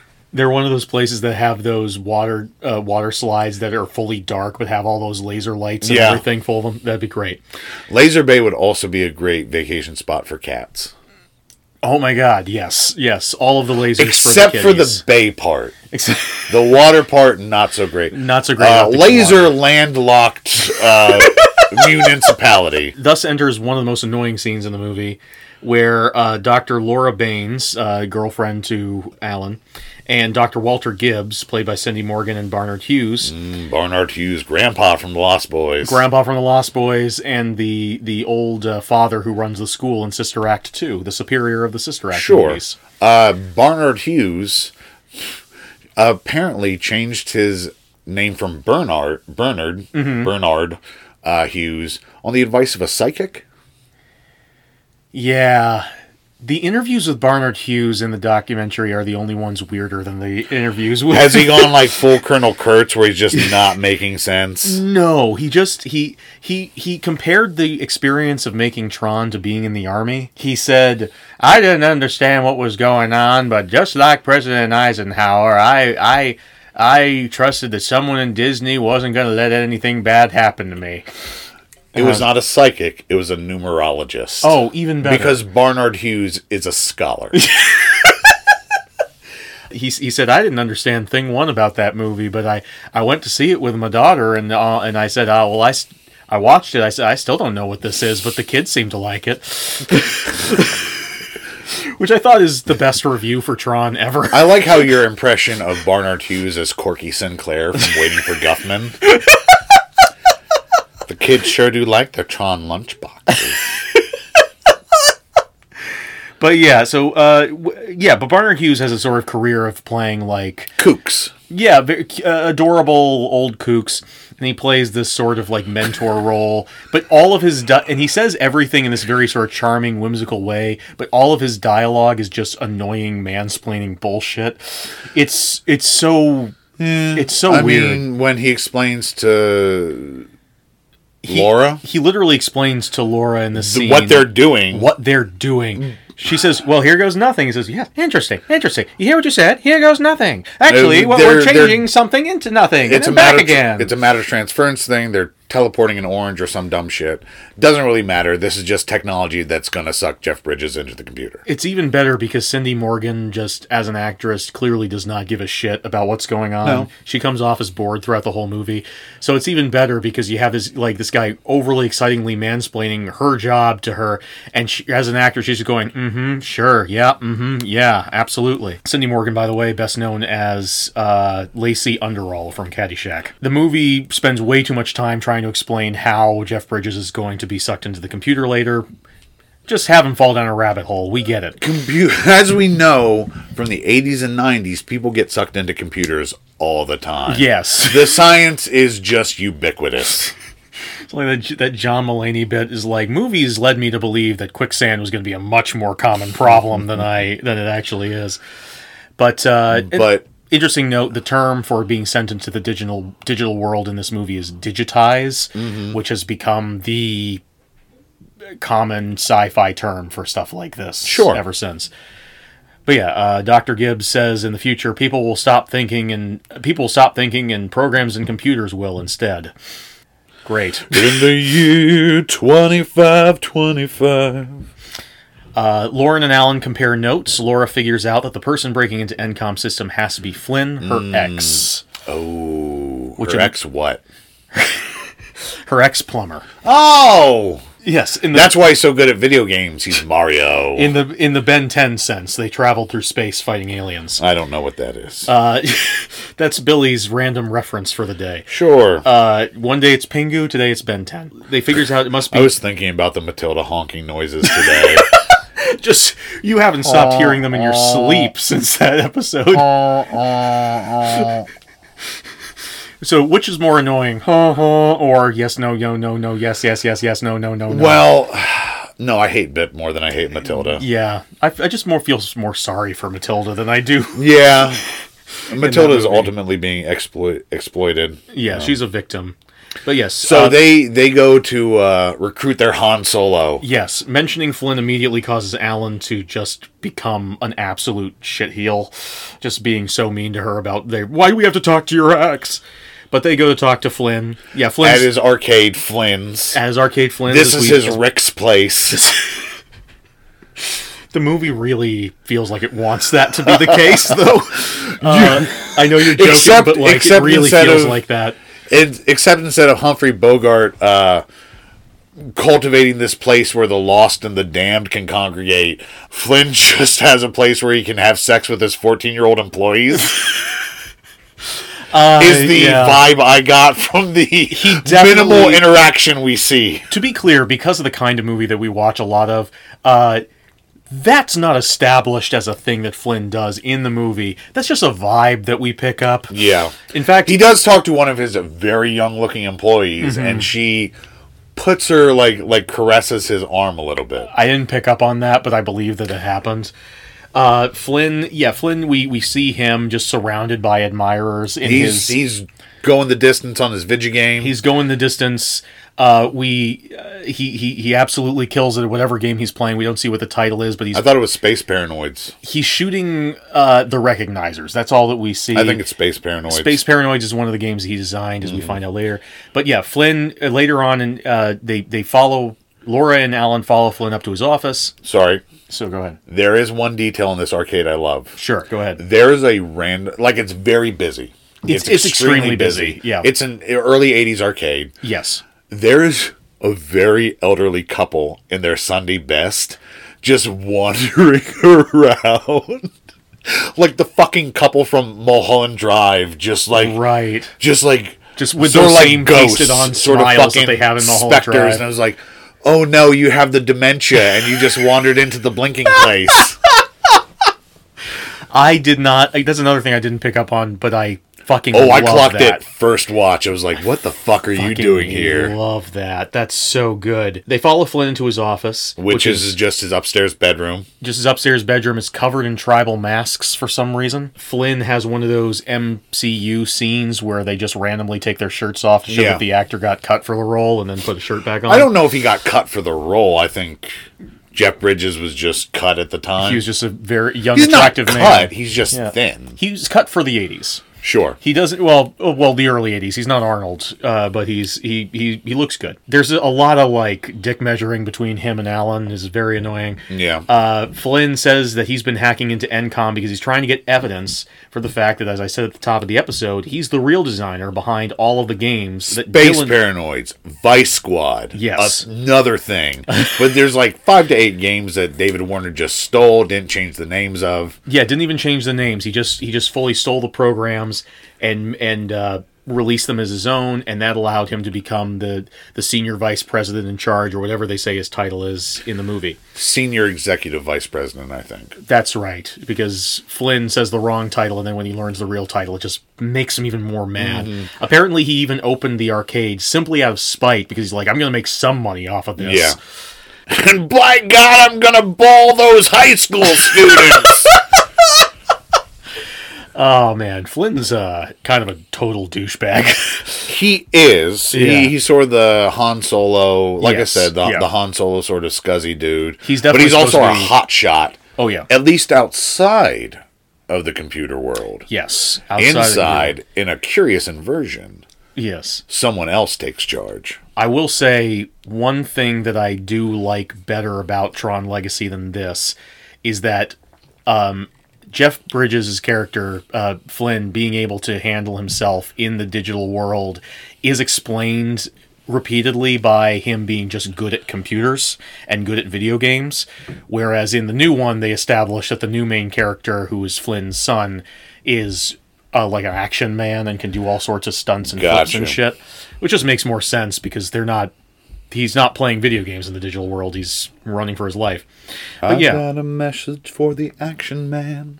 Uh-huh. Ah. I'm happy. Hope you're happy too. Sorry. That's okay. Anytime I hear the phrase action man, I have to do that. I know you are legally required I am by the David Bowie estate. That was part of his will. by the David Bowie estate. But Laura and Alan agree to help Flynn break into Encom so he can get a more direct connection bypassing the block that Dillinger's put up. And why do they want to do this? They want I th- You don't know, do you? no, I don't actually. Now that you mention it, I don't actually know. This was a second rewatch thing where the first time I was like, yeah, yeah, of course. No, this is how movies work. They they got to move the plot along, Right. And now I'm like, I guess maybe Alan wants Tron back or something. Well, we know that Flynn want they know We now know- that Dillinger is breaking the law, but we as far as we know, we don't know well, as far as we know, they don't know that MCP is trying to take over the world. exactly. So and he there's even a line where Alan says, "My Tron program could stop him." And we're like, "Stop him from what?" Like it, Mm-hmm. it it's not designed to find evidence of of video game forgery. It's designed to stop an, uh, MCP from connecting to other systems without authorization. That's No, it doesn't make. It's a huge plot hole. it's a gigantic plot hole and I hadn't really put it together until just now. and now here's the heel turn where I come not as a friend of Tron but a foe. Yeah, I was the Inquisitor all along, and on trial is Tron. Uh, there's a brief cutaway to there's a couple brief cutaways to a scene where Dillinger and Dr. Gibbs are having a debate about the purpose of MCP as a program, Yeah. whether or not it should be fulfilling user requests like any computer program should, or should just be like I don't know, doing its own thing. Yeah, because just- Dillinger just- keeps insisting it needs to be. Just a malignant tumor that just keeps growing. But the uh, No, Oh, this is what computers are for. I've invented a box that just does whatever it wants. Yeah, and and uh, once again, it's that sort of like that sort of Christian ideology of fulfilling one's calling, what one was created for, is the highest good. Is Barnard Hughes the Aslan I think of uh, Tron? I think it's more like he's the the prophet. He's Okay. he's, he's the John the Baptist. He's of Muhammad. Tron. Sure. Yeah. Yeah. I. Yeah. Well, let's, All right, let's do it that. way. Billy, enemy of Islam, goes on record saying Barnard Hughes is the Prophet Muhammad. Oh my God! You're- Oh no! No! No! No! Okay, uh, but yes. Uh, d- it also, the, the important exposition that gets turned up here is that Dr. Gibbs and Dillinger started this company together in their garage. Yep. Uh, Dr. Gibbs tells Dillinger that even if he and Allen were removed from the company, their spirit would remain in what they created Mm, the ghost in the machine. which kind of makes sense if you view this as a Christian allegory, but if you view it as like just literally what the plot is, it makes no sense at all. It's I mean, it sorta does make such sense a weak because- clapback. Because the programs look like the users and there's Yeah, but he doesn't know that the you that the programs. But he are feels like that. it. It's He like just feels it. jazz. it's like it's like Tron jazz. That's an actual line in the sequel that Jeff, Jeff Flynn is like, I was just it, back then we were creating so much cool shit. It was like digital jazz, man. Uh, I just want to harken back real quick to uh, Alan refers to Flynn as a space cowboy when they're up in his bedroom. Oh my god, he a does. space cowboy working out of a back room. Uh, speaking of which, very soon after making this movie, he and uh, Jeff Bridges made his collaboration with John Carpenter, Starman, and uh, according to people who have seen There's Mm-hmm. a it, starman waiting in the sky. uh, yeah, and, and according to people in the documentary, they after working with him on Tron, they watched Starman and were like, "He's playing Clue again." so apparently, we got to watch fucking Starman. I guess it's always been on my radar. Uh, just it's just kind because of I love Jeff Bridges. Yeah, he you does love his John Jeff Carpenter. Bridges thing very well. Uh, if you don't love Jeff Bridges, then that mileage only takes you so far. That's very true. There's then a scene the only uh, with an awkwardly gigantic door. That they have to get I through. guess The only reason I mention it is apparently the sequel thought this was the most important scene of the movie, as it is one of the only things from this movie that is referenced in the new film. weird. Is this one scene where there's a giant door and it takes way too long to open, and Jeff Bridges quips, "Yeah, that's a big door." And for some reason, Alan is put off by that statement. Yeah. In real life, apparently, this was filmed at a laboratory right next to a sign right off camera that said, Caution, nuclear waste spillage. And all of the actors were super nervous the entire time. As they should be. Yeah. Uh, they all saw The Conqueror and watched John Wayne die of cancer on screen. That's what happens in The Conqueror, right? I can the only. Conqueror is cancer. I can only imagine that that's exactly what Like happened. the radiation in Monument Valley was so bad. They, they would just it was a documentary about radiation poisoning. Imagine making a movie about Genghis Khan and setting it in Monument Valley. What a f- what a fucking turd that movie is. Anyway, uh, Uh, so the reason they're breaking in is because if they go to Laser Bay Two, Yes. they can use uh, they can use the station that Laura has Yes. to log in and bypass directly, and he can get them even in more advanced security, and they can do Mm-hmm. Yes, and he, he- can re- achieve his goal of getting proof that his ideas were stolen, and they can assist the plot moving forward. assist the get Spock's Katra back And- from the Genesis planet. Alan is going off to do something. Yeah, he- somewhere. He goes to his cubicle, so as soon as he gets access to Tron, he can get Tron on MCP's case.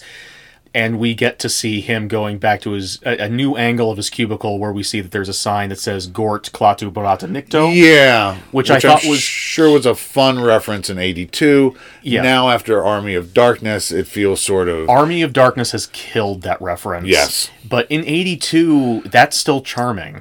yeah. Uh, but yeah, and there's also, as uh, Brad referred to earlier, there's a scene in Dillinger's office where MCP tells Dillinger, "Hey, I'm going to invade the Pentagon this week. Just so you know, FYI, I'm invading the Pentagon." By the way, girlfriend, I'm going to take over the Pentagon. and it, essentially, we we realize that the plot of War Games is about to begin, and this is the moment where Dillinger, the the relationship between Dillinger and MCP is at its strongest, where Dillinger says, "It's it's, it's my fault. I, I programmed you to want too much." Maybe you shouldn't have programmed him to one at all. Yeah. Maybe that's a bad feature. And uh, MCP literally just tells Dillinger, go home.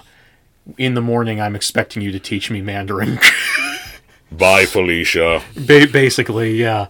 Which I found strangely endearing that he was just like tell he told Dillinger, by the way, tomorrow I want to learn a new language. Yeah, you need to get a module or something to and, Yeah. uh, jack into MCP's overdrive or whatever the I fuck. imagine that all programming is essentially exactly like it is in the Matrix, where Yeah. you just like jack something into the back of whatever a computer's neck is, and suddenly it knows kung fu. It doesn't have Exactly. hands, but it knows it. Do you think MCP likes ICP? What is ICP? Insane Clown Posse? Oh, Yes. Okay. I think ICP is MCP's favorite group. Great. I think every time he hears them say "fucking magnets," how do they work? It brings a little digital tear to his eye. well, because magnets are the enemies of computers. exactly. That's exactly it. Like, he doesn't. It's this horrifying monster that. How do they work? How do they work? We don't know. Where do they come from? It's a Lovecraftian demon to computer people. It is. So She- Laura leaves Jeff Bridges at her terminal. Yes. And she said, don't spill anything. And I got no other reason to bring this up except the sense memory was so strong. I just immediately pictured Kurt Russell playing chess in the thing against the computer. I was like, What you didn't get, why Brad's laughing, is that when he made that reference, I just I pointed violently at my notes to be like, I did the same thing. I actually like I came up because like uh, later on in the movie, it is revealed that MC all MCP was to begin with was a chess program was the evil originally- that men do? was exactly it was a chess program originally created not by Dillinger because Dillinger is a very uncreative person. Yes. but created by Dr. Gibbs, and so I'm like that one that strengthens the connections to war games so much but also i was like what if mcp is the chess computer from the thing and uh and mac it was Ma- mac is that his character's name I believe so. Uh, McCready. McCready, that's it. McCready poured his whiskey into the into the machine, Cheating bitch. calling it cheating, that caused it to go insane. And it somehow lived though and observed the events of the thing and was like, "That's a good uh, fucking idea," and, decided then- to do the same thing to the computers of the world. And then in the reality where uh, Tron and Flynn do not defeat MCP, Yeah. MCP goes on to become Am from I Have No Mouth and I Must Scream. Uh, I fully buy that. I f- honestly, that is definitely the path that MCP is going down in this Yes. Um, movie. Oh, absolutely. Absolutely. I got the sense memory was so strong, I forgot that Jeff Bridges was not in the thing. And I was like, oh, yeah, this is just like when Jeff Bridges did that in the thing. I was like, wait, no. That wasn't Jeff Bridges. that was Kurt Russell, another 70s heartthrob of Disney. the the funniest I kept thinking about Kurt Russell through this movie because Jeff Bridges role in this movie is such a Kurt Russell role It is. especially in the last hat in the in the actual like digital world segments where he is sidelined to make room for a new main character Yeah. I kept thinking of the way I haven't seen this movie but the way people have described the plot of Big Trouble in Little China to me I need to show it to you. with with Kurt Russell just being like the main character, but also fully not the main character of the story. Yeah. it was uh, similar to that, dy- or at least as my understanding of that dynamic. So Jeff Bridges is hacking away, He's hacking away, and, and MCP comes on, and he's like, Laser Bay Two is extremely badly designed because her terminal is right in the path of the laser that it's supposed to control. That's a good point. In front of the disintegrating laser. We're really Yeah. picking apart this this first half hour of the movie. I want to really reiterate once again, we really like this movie. There's just a lot of like problems especially in this first half hour where it gets really muddy, but like we do really enjoy it. We this this is like we're picking at this with love. Sure. Uh, but yes, um, MCP comes on and is like, I can't allow you to do that, Dave. yeah, b- almost almost exactly. And he fucking reverse dot matrices Jeff Bridges into computer land. into computer land where we see the first uh well we don't see this not the this should have been the first view Yeah. of the digital world and there's this incredible montage of what i assume to be uh, Al Flynn's journey through the digital space to Yeah. land in the digital world, but it's just like this montage of these incredible fucking CGI generated matte paintings with just this incredible stuff that is truly insane to think about anyone in 82 doing this. Yeah. For context, the most anyone had done with CGI, especially the people working on this movie before, were again commercials, like little bumpers at the end of things of like PBS and viewers like you, that Yeah. kind of shit. And then they come up with these incredible images in this film. I, this movie is so fucking gorgeous to look at. Yeah. It's kind of unclear what things were designed by Mobius and what weren't. One thing that were definitely designed by Mobius are the costumes. Yeah. Oh, okay. yeah.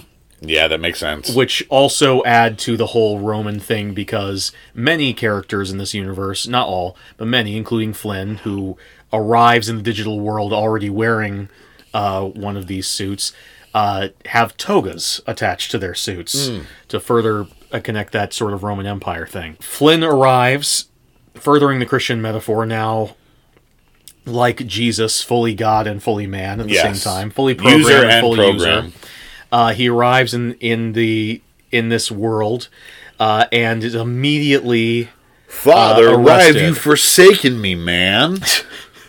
ex- yeah amazing but yeah he's he's Forgive immediately these arrested. dudes. They don't fucking understand. this is very much the energy that uh, Flynn gives off in this movie I will say that the other thing that this movie has a lot of connection to aside from Christian imagery is just Buck Rogers, Flash Gordon, John Carter, that whole like action man from our world is transported to a strange alien world that's ruled by an evil despot and he has to fight in a gladiatorial arena. Yes. It's basically a subgenre that's existed for ages now. And so I might be very much reading too much into the Christian imagery. It's definitely there, but I might be meeting it. I might be seeing more just because my brain works the way it does Maybe. we see our first look at probably the ugliest effect in the movie. After Flynn is arrested, uh, Sark goes to talk to MCP. Oh, you don't like the effect for MCP? I like the effect for MCP at the end. Okay. The effect that we get here is It's uh, sort of. Uh, oh, what the fuck is the head's name in Power Rangers? Zordon. Zordon. Yes. Uh, yeah. a little- Like imagine if Zordon It's were like made a vector Zordon. a vector Zordon. Yeah, that's exactly it. And you can tell that like this is one of the moments where you can really tell that CGI was not where it needed to be for them to make the movie that they wanted to make because it's doing that thing that like sometimes you'll still see in some bad badly done CGI movies where the effect is on a on a chroma key background and we're seeing David Warner the back of David Warner's head looking at the screen and the effect is like jittering on the screen yeah. they're just they're having a little bit of hard time keeping the s- the thing inside the aspect ratio, especially when the mouth the lip flaps are happening.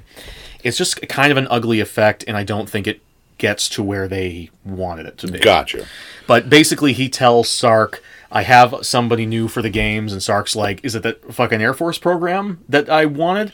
And uh, MCP says, "No, we're never going to bring that up again. Instead, I have brought a user into the system because I am so powerful, no one can touch me." And this scares the shit out of Sark. This Mm-hmm. Well, is yeah, it should. this is some metaphysical shit he was not ready for. Yeah.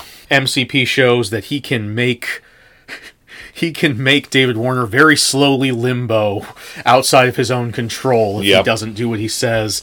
And he says, "What if I take away your your power relays or something?" And David Warner gives the funniest line read he has in the whole movie where he leans back and says, "No, I need that."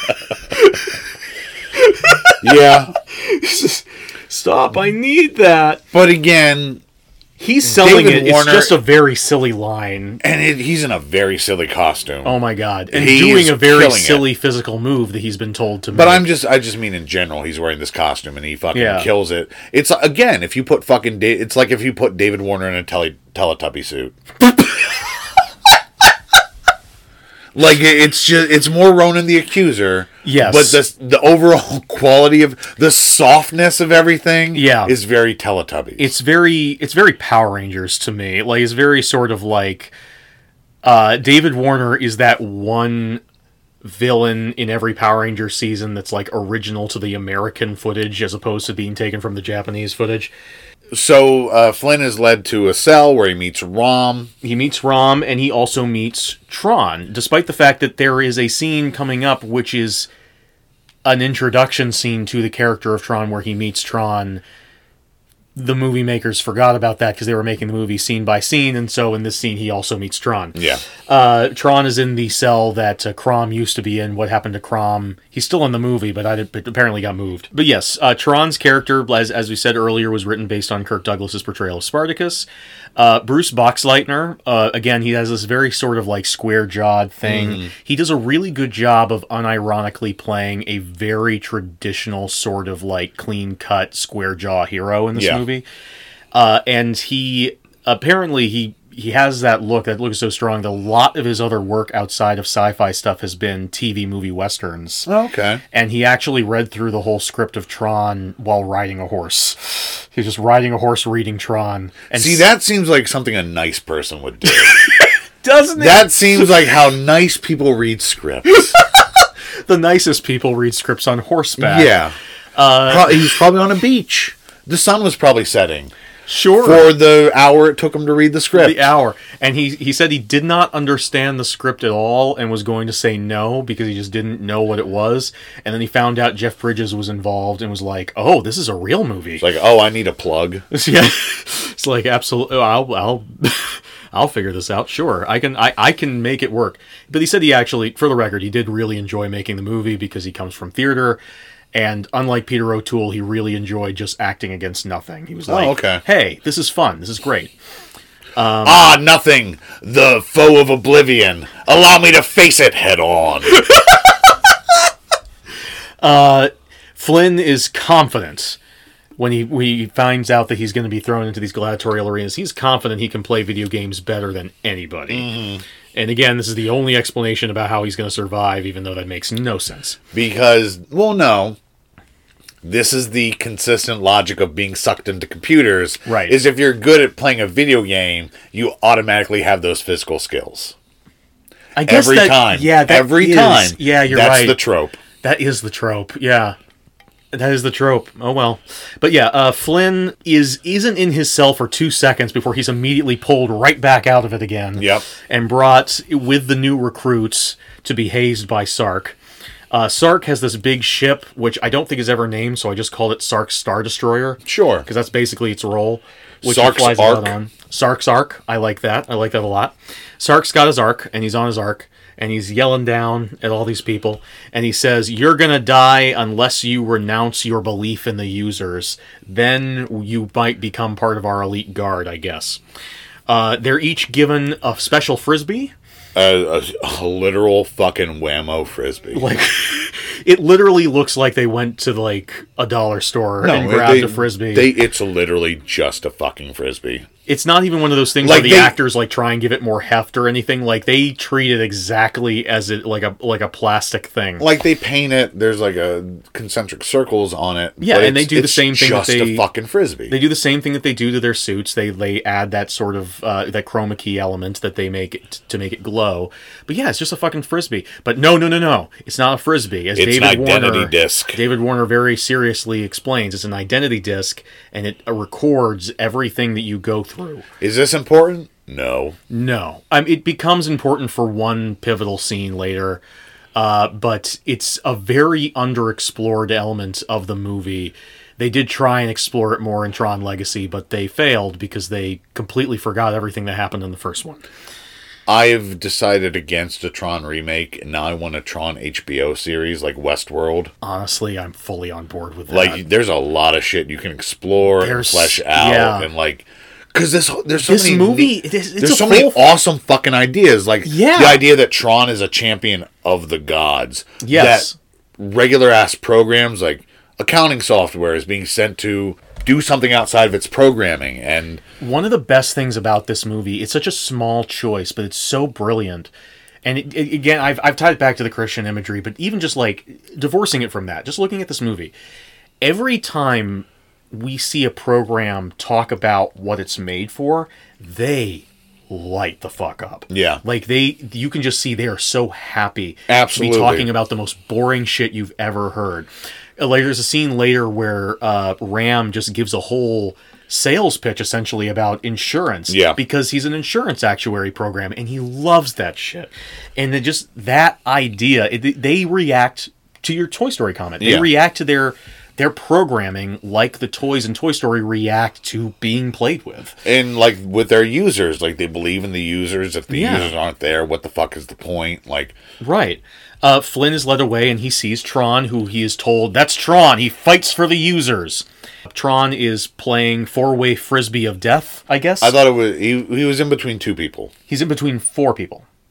It's a Okay. it's a it's a four it's like a plus sign on the floor and there's someone on each end. Okay. I'm pretty sure. But uh you think that we after both watching it twice we, we I would know. Well, I recall two people, but if you if you I, am sh- you might very well be right. I can't remember seeing more than two people defeated in the fight. D- yeah, exactly. Doesn't really matter. It doesn't matter. This sequence is pretty cool. It's pretty We great. get some uh, for having a weapon that is literally just a frisbee. Yep. They do some cool shit with this. The original test animation for Tron was literally just him throwing a glowing discus and it exploding. So they knew that no matter what form Tron took, he was going to be throwing frisbees. Yeah. And also, fun fact: another th- another cool thing about Bruce Boxleitner, all the frisbee tricks that Tron does in this movie, uh, he learned to do for real, Whoa. and he actually did. There's some pretty honestly, like just once you get past the fact that there are frisbee tricks and that those that's really silly. There's some pretty impressive stuff. There's one well, moment Oh, you where he can't like fucking do them. I can't. No, I definitely can't. Where he like fully like it flies over his head and he just like catches it behind him and then keeps going. And they're not. It's not animated. It's just it's actual just frisbee tricks that The Bruce fucking Boxleitner. box. It's just the fucking box going hardcore. Yeah, Bruce Boxleitner, frisbee master. What I hope would ultimately be just as fulfilling a career for Bruce Boxleitner. But like he just like started touring high schools and doing like motivational frisbee like routines where he's like, "Hey, I'm Bruce Boxleitner from Tron, Oh my god. and you can achieve anything just like this." it's just the Tony Hawk of frisbees. sure, I mean, but like lower rent. Tony Hawk doesn't Well, yeah. like tour high schools in the 90s being like, "You don't need drugs, you just need frisbees." I guess I was more thinking about the way that Tony Hawk will just like enter random skate parks and start skateboarding with Okay, random sure. teenagers. Flynn, uh, not Flynn, uh, Bruce Boxleitner will do the same thing, but he'll just go to random college campuses where people are playing frisbee and just be like, "Hey, kid, let me show you how it's done," and then just like does these insane tricks. I picture Bruce Boxleitner coming up to a hacky sack circle and just like intentionally punting it like away. So he's like, "Oh shit, we lost it. Guess we have to play frisbee." Bruce Boxleitner is the nicest guy in the world, but you get between him and his fucking frisbee, and you will lose your teeth. He is a frisbee zealot. Yes, he's a frisbee He- zealot. He takes frisbee as seriously as Brad takes his harmonica. Exactly. Reference to previous episode. But yeah, Flynn learns in this scene, of course, about the that the users have religious significance, Mm-hmm. and decides to keep the fact that he's a user quiet. Flynn's first round of combat is against poor Crom. Uh, He plays against Crom playing. They're fucking playing high ally. is that what the sport is called? It is. I mean, in this they have a high lie cesta. The thing on their arm Yes. is called a cesta. Okay. It's that little Technically in- weird little cup thing you, that you had in gym class and no one ever used. It's a And you- wicker. Uh, the high lie cesta is a wicker basket that sort of is like a scoop. yeah. Um, it's a it's a it's a more obscure sport that you don't see in a lot of movies. It's a s- South American sport. In this, they are tossing the ball against a ceiling panel. yes. In High Lie, it's a wall. Mm-hmm. This is essentially the the pong segment where the, the Yes. ball is bouncing back and forth, and every time they can't catch it and it hits the platform that they're standing on, a bit of the platform disappears. Which I did not catch At first, immediately. Yeah. I was like, oh, kind of wish I knew that earlier. Because yeah, Mm-hmm. I like looked down and Jeff Bridges almost falls off the edge. And I was like, oh, he just almost ran to the edge. Sure. Um, the platform is a little bit darker than a lot of the effects in the movie, so I can see how you might. And it not have caught also, up on there's that. not like a big difference between a missing platform and a platform that's there. Yes, there's a lot of negative space in this movie, uh, but uh, But uh, this is a fairly entertaining sweet sequence. This oh game. yeah, I Like, love it- the, I it's- love the games in this movie. I wish it were all games. Honestly, yeah, no. Again, this the they really they really wasted an opportunity by having the first half hour of this movie such needless exposition instead of just jumping straight to. oh man, Flynn's on his computer. Oh no, now he's in the digital world. Yeah. Just fucking go wild. It, it deletes part of the walk that they're on. Flynn wins this fight against poor Crom. Yep. And Crom, Kron uh, gets uh, derezed. Flynn refuses to kill him, but Sark kills him anyway. Sark wants to kill Flynn. Flynn, but MCP reminds him, "I want him to die in the game." I want him to play to death, Uh, also, uh, speaking which of, is convenient. it's very convenient. Yeah, it's very sort of like Doctor Evil. What? I'm gonna hang him over a, a, be- a bunch of sharks with laser beams on their heads, and then I'm gonna I'm gonna dip. What? Uh, but uh, Flynn. But okay, and continuing the Christian symbolism, by the way, uh, Sark is the bad guy in this, and is in a red suit with horns. So Yeah. there's that. Flynn mistakes Tron upon meeting him for a third time now. Suddenly makes the connection that What's Tron your looks name, like- man? Yeah. Train. that Tron kind of looks like Alan. How do you know that name? Yes, and that's that's how Tron responds. And of course, he knows that his user's name is Alan. And uh, uh, Flynn corrects himself very quickly. He's like, "Oh, well, well, well my user, Oh, knows my user Alan." Mm-hmm. knows your user. It's not sus, man. Uh, and Flynn tells Tron that his user wants him to take down MCP. And Tron Tron's like, my user wants that too. Yes, all again, all of all of Bruce Boxleitner's delivery as Tron is this very sort of like this very sort of He's uh, the fucking hero. He's the he's the Lone Ranger is what Yeah. he is. He's like- He's like my user wants that too. Like Which it's, it's again, great. Make it a series. Build up that myth among the programs. Like, This oh my god, have you heard of Tron? He's like Robin Hood. He fights for the users. and then it would be more like of this climactic meeting between like, oh, the user in the program Mm-hmm. and the program that is the vessel of the user almost. yeah, no, that that would be incredible. God damn it! Let's talk to HBO. Let's just get let's get fucking HBO Oh, on the horn. fuck. No, Disney would never work with HBO. Shit, you're right. We're gonna have to work with Disney. fuck damn it that sucks so hard anyway um n- uh, Disney, no, we definitely won't edit, and then immediately edited all the Netflix Marvel shows. Plus, but anyway, now it's time for the most iconic scene in the movie: Yep. the light cycle race. Light cycle. Gonna say it. Cooler than the pod race. E- easily, like the light cycle sequence is so cool.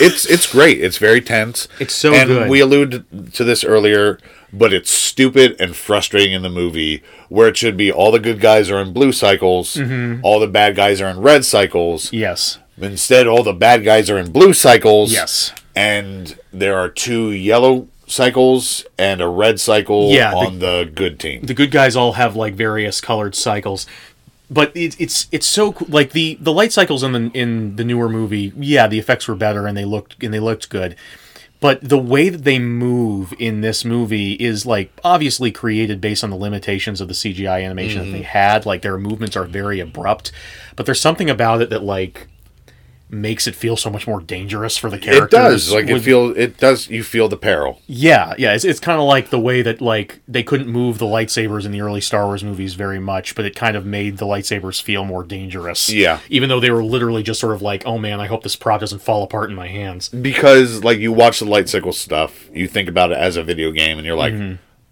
are my reactions like? Mm-hmm. Are my fast twitch muscle fibers that quick? Like, could I do this? Could I Yeah. fucking survive the light cycle? And especially when you're thrown into a situation where you're literally you you, Yeah. you know you die in the game, you die for real. Oh, man. uh, you that's yeah, I would be absolutely fucked. One of the light cycles, I guess. I'm never clear about how this happens, but I guess one of the light cycles, when it's destroyed, makes a big crack in a wall. Yeah, just ju- just cracks through to the Sure. the computer outlands. It's never happened before, but might as well happen now. We got to move that plot along. we got to move that plot along. uh, and, and- and Flynn's like, you know what? What if we just drive our light cycles out of here?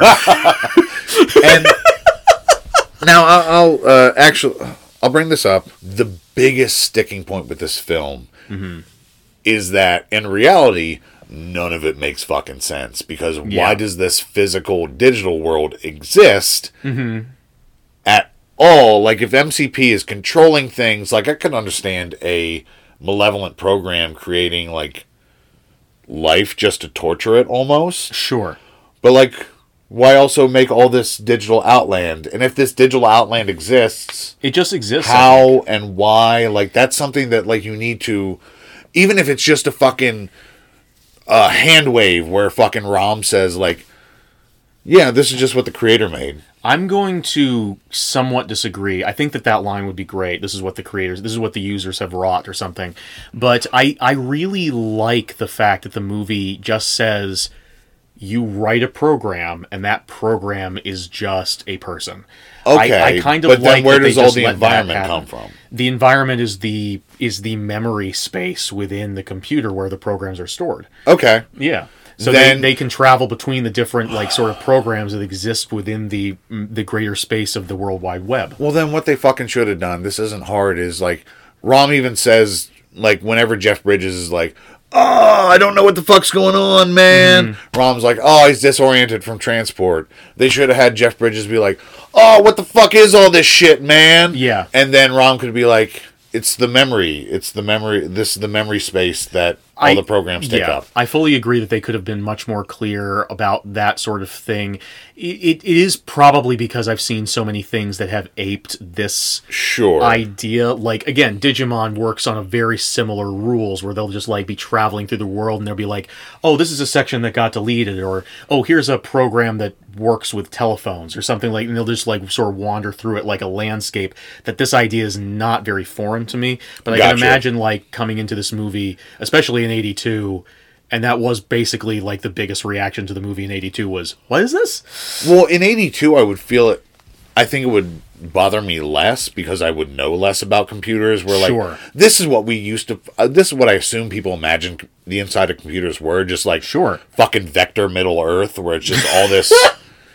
It's just this Exactly. fantasy land, like Exactly. it's Toy Story land, where like there's a whole world we don't see. But I know that's not the truth. I know it's just fucking ones and zeros.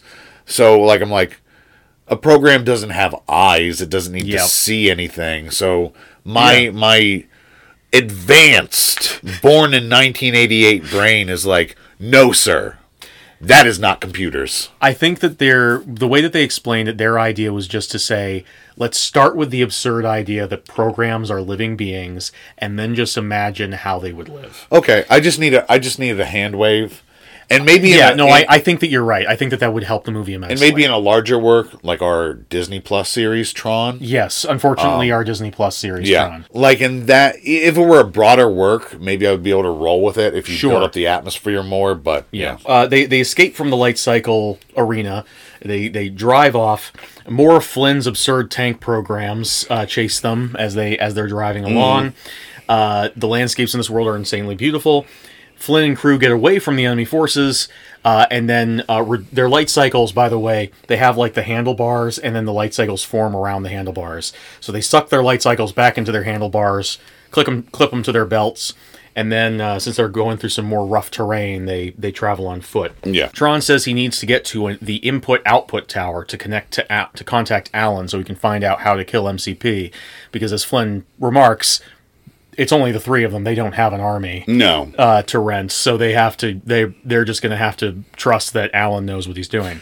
One thing I do appreciate is that they didn't give Flynn like neo powers where he could rewrite code from inside the digital world. I mean, they kind of do later. Kind of. Uh, Yeah, I, I mean, at least that was my, Mm. At least the way they don't do it now. They don't do it now, but that is the way that I interpreted later things that happened. Okay. As we mentioned earlier, you see uh, Clue. Clue drinking some glowing uh, Piss. piss. Here they find a whole river of glowing piss. Oh hell yeah! Computer juice. Your juice, and uh, yeah, there's very little explanation for this. It's just fucking computer juice, It's just bro. fucking computer juice. Like we, we know that energy is very important to them because of uh, the whole thing with David Warner doing the limbo earlier. But apparently this is like pure energy. It it's so good for programs. Even Flynn can consume it, which raises so many questions about like Yeah. human to program what are they? But they they drink it and it's and it's uh, it gives them a whole new zest on life. It even al- uh, allows Tron, a character who's been nothing but grim so far, to actually laugh. yeah. And- That's the power of computer juice. The sequel, of course, improved upon this because not only do they have water in the sequel, but they have roast pig in the digital world. Because fuck me, I guess I don't know. Hmm. Well, Oh, fuck what the fuck that is. Muslims if that's the only food in the computer world. Uh, uh, Tron And- Tron Legacy is specifically Buddhist. Okay. also the Jews, I suppose. Oh yeah, Yeah. Oh well, uh, they they get back they get back on the road, so they pull out their light cycles. They're immediately spotted again by tank programs uh, that blast both Flynn and Ram's light cycles. Tron assumes that they are dead and, es- and escapes to get to that input output tower. But Flynn and Ram are still alive, although Ram is severely wounded. I just wrote a note. This movie is so fucking pretty. Flynn realizes. uh, Flynn gets uh, Ram's body to a to a hiding spot, and they're just sort of there. And this is the moment I was talking about. Flynn realizes that as a user, and again, this isn't a moment that's really explained. This is just my interpretation of what happens. As a user, he can affect fundamental changes in the world around him. I assume through rewriting the code of the world around him.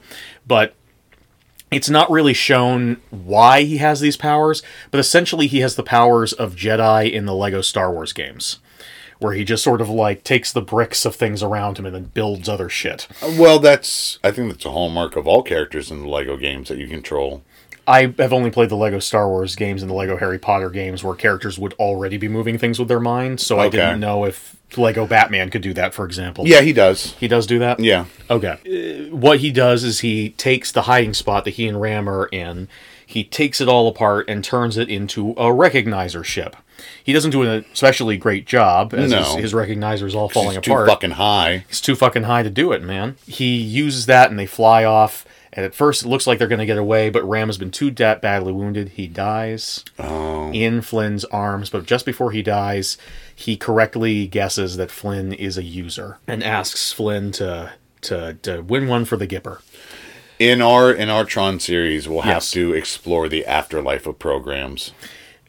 Man, yeah, what what their beliefs? Because they they do definitely they go to a, a trash can at least for Yeah. the recycle bin first, and then But they what go are to the they next place. recycled into? The recycle bin Ooh. has the uh, the fundamental ideas that is becoming something else, Yes, they're they're and then there- Mm. there's which that is very Jeff- much into the Buddhism aspect. the of Buddhism Legos. aspect of reincarnation. Energy cannot be created nor destroyed. Uh, it can only be recycled. Uh, Tron breaks into the tower and finds Yori, a program I assume written by Laura because it's played by the same actress as Laura. Yeah, here's the question I have: Does does everyone is it like us where everyone in the world has a counterpart? Sure. In the digital world, is it only people who make programs? Laura isn't nec- Laura isn't necessarily a programmer. Mm-hmm. She's an engineer. She's a laser scientist. She's just a laser scientist. Now, in the movie itself, there is no explanation for why the programs look like people in the real world. And so you're kind of left to just assume that it's like a Wizard of Oz situation where that's Gotcha. just what happens. But I only know about this sort of thing where it's supposed to be the users and the programs looking like each other based on behind the scenes material I found. It's not really explained in the movie. No, So I, I don't know. Maybe this is a se- I, I don't even think that Laura even talks about creating programs Again, in she's the movie. not a programmer. She's a laser scientist, exactly. a laserologist, I believe. Uh, but yeah, Flynn. Uh, still flying around in his recognizer, randomly encounters Bit. This is the second scene that Bit's in. Thank God, Bit's back. Thank God. We see a couple of interesting designs for other programs in the system as Tron and Yori. Oh, Uh, I travel love this. through. I love was this. One of Moz- the best this- minutes. This yeah. fucking Mose Isley shit. Yes! Where it's like all this computer town weirdness. I was like, yeah. show me more of this. Like fucking go to a fucking computer cantina. they barely even like they they make a little bit of verbal recognition of what's going on where they're traveling through and Tron's like who are these people and Yuri's just like oh they're other programs and they just kind of like breeze past it and I'm like dude Explore that shit. dude I I'm so impressed this this little rinky dink movie manages to make a world that is so full of possibility I just wish that they explored those possibilities Yes. more yeah and I I also, I also wrote down I wonder if a deeper knowledge of programming helps or hurts this viewing experience because we don't know anything I know a little bit more than you do. Okay, sure. I've taken some IT classes. You have? Yes. Okay. I tried to teach myself to program and it didn't work out. But uh, the Well, you're still trying to teach yourself to read. that's true. That is very true. And to l- listen to anything other than Bruce Springsteen without vomiting. Yeah. That that's like trauma shit. Anyway. A lot of callbacks to older episodes. yeah, a lot of callbacks this episode. Someone's been listening to our back catalog. yeah, I'm glad someone is. it's Definitely me. Yeah. Flynn crashes the recognizer Yep. into a wall. This is and one of my here's- favorite bits is with the recognizer crash because it crashes literally bit by bit, no pun Yeah. intended, where like the blocks making it up just keep getting knocked off and it's so it's such a fun visual. this was another sticking point for me just with the internal logic of the film where I was like okay he crashes the recognizer into a wall damaging the recognizer and the wall Yes. but neither are real why would Yeah, what does ones that and mean? zeros like have why would there be the ability to incur damage No, that's, um, that's a very good point and it's it's very it's it's and the problem is what does this kind of damage that's happening look like from a user perspective looking at the computer? yeah, What- sure. What's What- happened? Did part of someone's essay disappear when he crashed his ship? Like what's going on? and like I'm willing I like the movie enough where I'm willing to suspend disbelief but the movie Mm-hmm. has done nothing to facilitate that No, it has not. To to greater put this in context about what era this movie in terms of computer evolution this movie was in, when they were talking to one of their experts to discuss this film, the expert was telling them about this great idea that he had for a home computer. Hmm. Like this is how early we are. But yeah, uh, Tron and, and Yori climb the tower, and they eventually make it to a program designed by Dr. Gibbs and played Hold by on. Barnard Hughes. Sorry. I this is the point where I was wondering what the fuck Bruce Boxleitner is doing, like in the real world. Like he's just what the fuck is he doing this entire time? Is he just fucking jerking off to his popcorn machine? Oh, I think the only explanation that I I can think of of what Alan is up to is that time, like in Narnia, time in the Tron universe must move Gotcha. so much faster That's why Laura and Alan aren't like, where the fuck is Flynn? because That Alan makes even sense. Alan even says before they split up in the live action segment that he's like, "Hey, we have a very tight window to get this done, so this has to be happening in a very short amount of time." John and Yori come up and meet Dumont. Dumont, and I love, I love this costume. I love this design. Oh my God, it's Fucking crazy. Barnard Hughes's gargantuan imperial computer pope.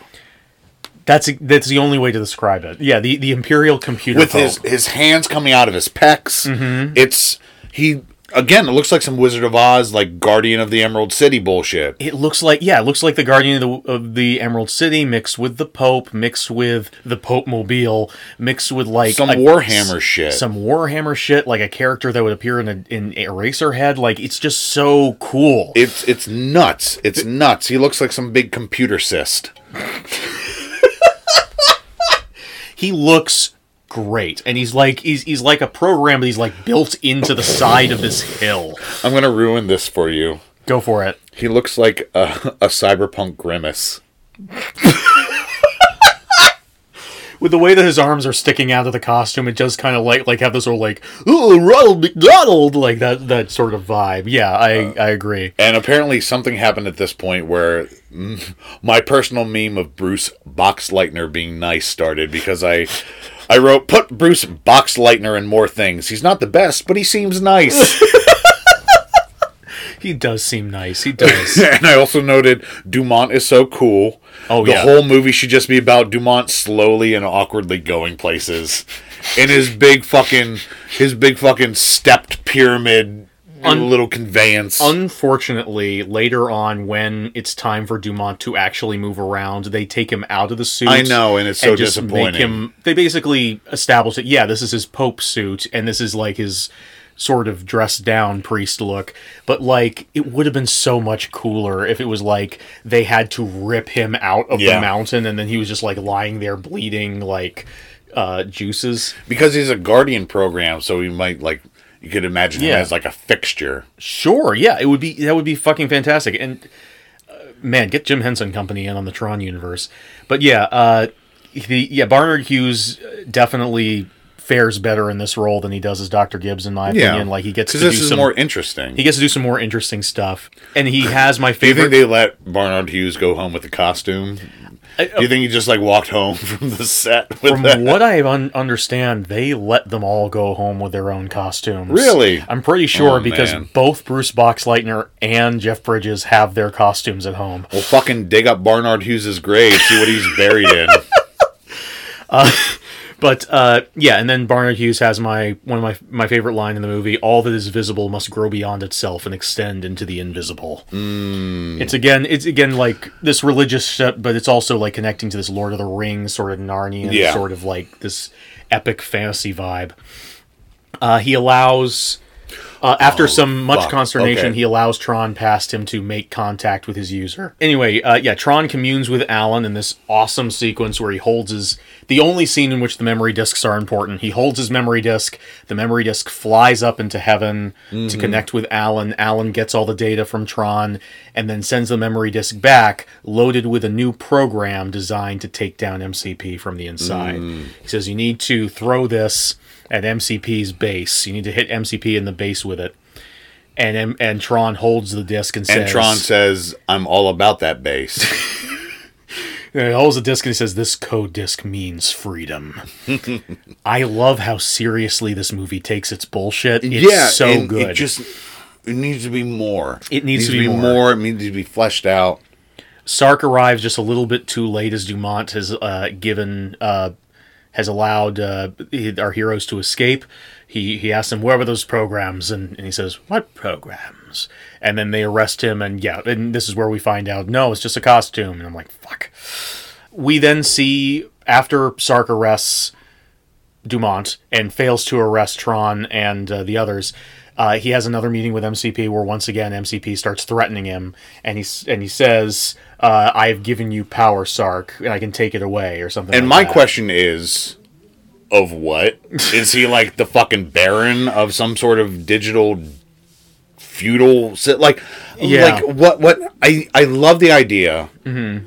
Not not so much in the MCP idea of like an evil AI that wants to control everything, Mm-hmm. but this idea of a sub program that has some sort of ambition sure, but then just like give me something give me something Yeah, yeah. and this is where i finally realized that this is toy story yes, yeah. uh, Toy Story also does never really interrogates the idea that these toys are alive and what that what a horrifying thing that actually is. this is just computer story this is what programs do when we're not around and That's- when we can't see them That's exactly right. That was the log line for the film. So Yori and Tron steal a solar sail simulator, which is another one of those things that's like, sure, this might as well happen. Doesn't make a goddamn lick of sense, but it's very cool looking. Pretty sure the solar sail was also a Mobius creation. I, I believe i believe he worked on the vehicles That makes sense. Okay. But uh, they fly at away. least some of the vehicles because there was overlap in design Sure. They fly it away from the tower towards the hum- hub of MCP. A very important thing that happened that I forgot to mention is that after crashing his recognizer, Flynn was able to disguise himself as one of the bad guys by getting close to one which somehow caused him to turn red. During this scene, Flynn catches up with Tron and Yuri, gets onto the Solar Sailor uh, before they get away too far away, and by being close to Tron, he turns blue. And this is given some sort of significance in Jeff Bridges' acting, but is never fully explained, but does become important later. Oh, yeah, Sark, in the scene between MCP and Sark, not only does he threaten to take away his power, he says, I'll cut you down and put you in a pocket calculator. Which is just like, i mean that's a good Very s- joke but also very silly. does not make sense doesn't make sense. Uh, Flynn admits to Tron and Yuri that he is a user. And Tron says that a Flynn heroin user they have an intervention Tron says that if Flynn is a user, then everything he's doing must be according to some plan.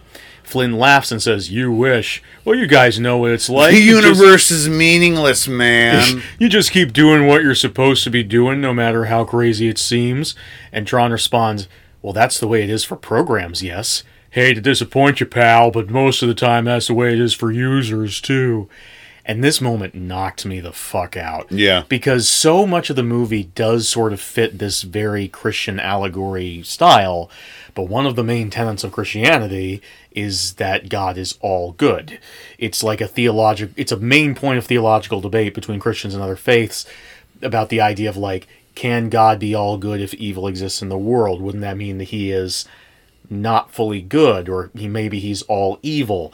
And this movie's response to this debate is that God is just some sort of like well-meaning doofus trying his best, I guess. sure Yeah. Oh well. So it's just like it's such a weird theological wet fart to me. the the my proposed end for our Tron series Yes. is that quote unquote God gets sucked into the human world as another layer of like as an inversion or a, yeah, a macroscopic way of the programmers getting sucked into the digital world. we meet where our it's- users. exactly. Yeah, I think that's I think that this m- the end of this movie really points towards that.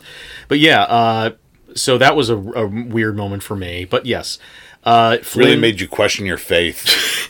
it made me it made me question my enjoyment of the film Do you- temporarily. Do you, think Martin Luther watched Tron and that's what caused the schism?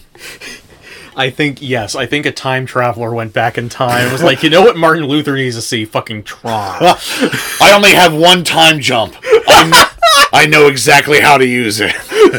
that's the episode of You, Catholic priest! Let me explain what film is. Let me explain what computers are. and now I'm going to show you Tron.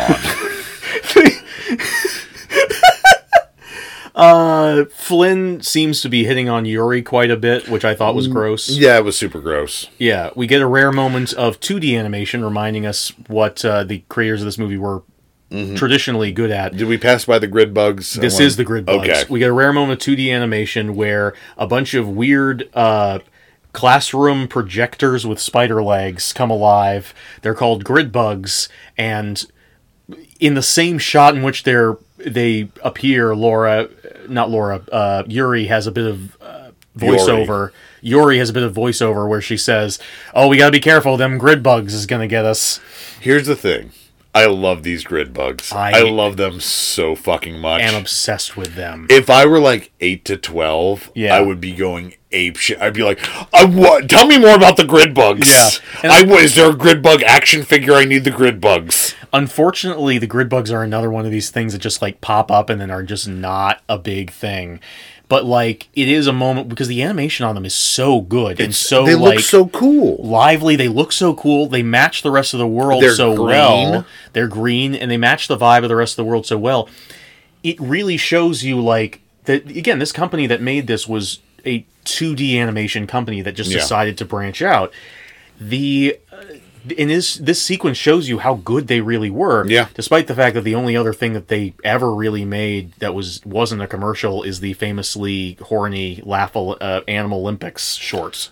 Yeah, Uh, but uh, I wish that there was honestly just a little bit more 2D animation sprinkled in with the I- CGI. It'd be great. like I love the faux digital animation. Oh, yeah. more than I like the digital animation. Like it, it's I, I love it, it. it all looks but good. It, all, looks good. It all mixes so well in such a in so such a weird way. Our heroes are flying along having this theological discussion when Sark's Star Destroyer comes out of fucking nowhere and just rams them to shit. Mm. Classic naval tactic. Classic naval tactic. Tron is presumed missing presumed dead. yeah, and we're We know that he's not because it's the climax of the movie. and also and also no fanfare is given to his supposed death. I we don't even see why they think that he is dead. And we Like, already I was- pulled this trick with Flynn earlier anyway. I was so confused that uh, in the next scene, Yori says Tron's dead, and I went, "Since when?" like I fucking had to rewind because it happened No, so goddamn yeah. fast. no, seriously. But yeah, our heroes are threatened by Sark in a cell. Uh, and I wanted to bring up, up attention to this one because Laura Baines in one of her interviews said that uh, David Warner was so intimidating in this scene, and this is like the only scene that she shared with him in the whole movie that she was actually remembers being scared of him. Oh, man, when it's filming hard- this scene, That's a testament to David Warner's prowess. Yeah. When you can be dressed like a neon lit Hershey Kiss and you can intimidate someone. Oh my god. No, I mean for real though. But yes, uh, Tron meanwhile is pulling a Dr. Jones from the end of Raiders of the Lost Ark and has climbed on board the outside of the Star Destroyer and is flying towards the MCP headquarters. We finally meet the actual face of MCP. Looks literally like face from NC from uh, Nickelodeon Kids when I was a kid. Okay. And you said that this is also the face of Moses from South Park. Yes. Great. Another uh, early reference that I caught to Tron. Sure. So Sark leaves them all behind this in a Star Destroyer and is like, I don't need this shit anymore. I'm going to derez my entire ship and everyone in it, which seems like a waste of resources. But Well, to quote Randall from the Clerks animated series, when Cortez got to the New World, he burned his ships in order to inspire his men. oh man, Clerks the animated series. But yeah, uh, Flynn.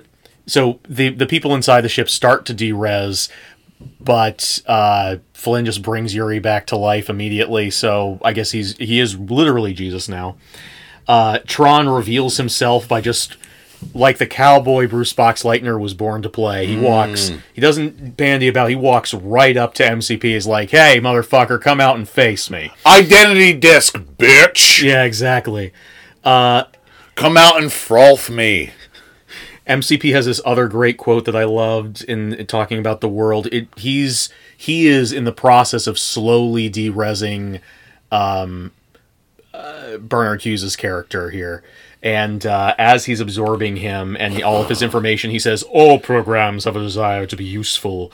Once the process is complete, you will no longer wish to communicate with each other. You will instead become a part of me.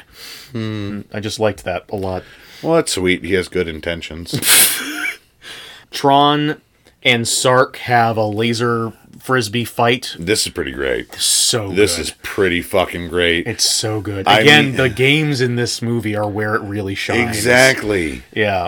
And it's essentially it's essentially a lightsaber fight. Like it's just like them But shooting it's- glowing things back and forth. But a lightsaber fight is just a sword fight. True. This is a fucking They're jumping, they're dodging, they're Yeah. they're throwing the it, they're playing they're playing dodge frisbee. yeah. And it's so good. And but the best And David part- Warner's just playing it to the fucking hilt. Oh my God. And MCP's looking all trippy. Oh yeah, yeah, yeah, yeah.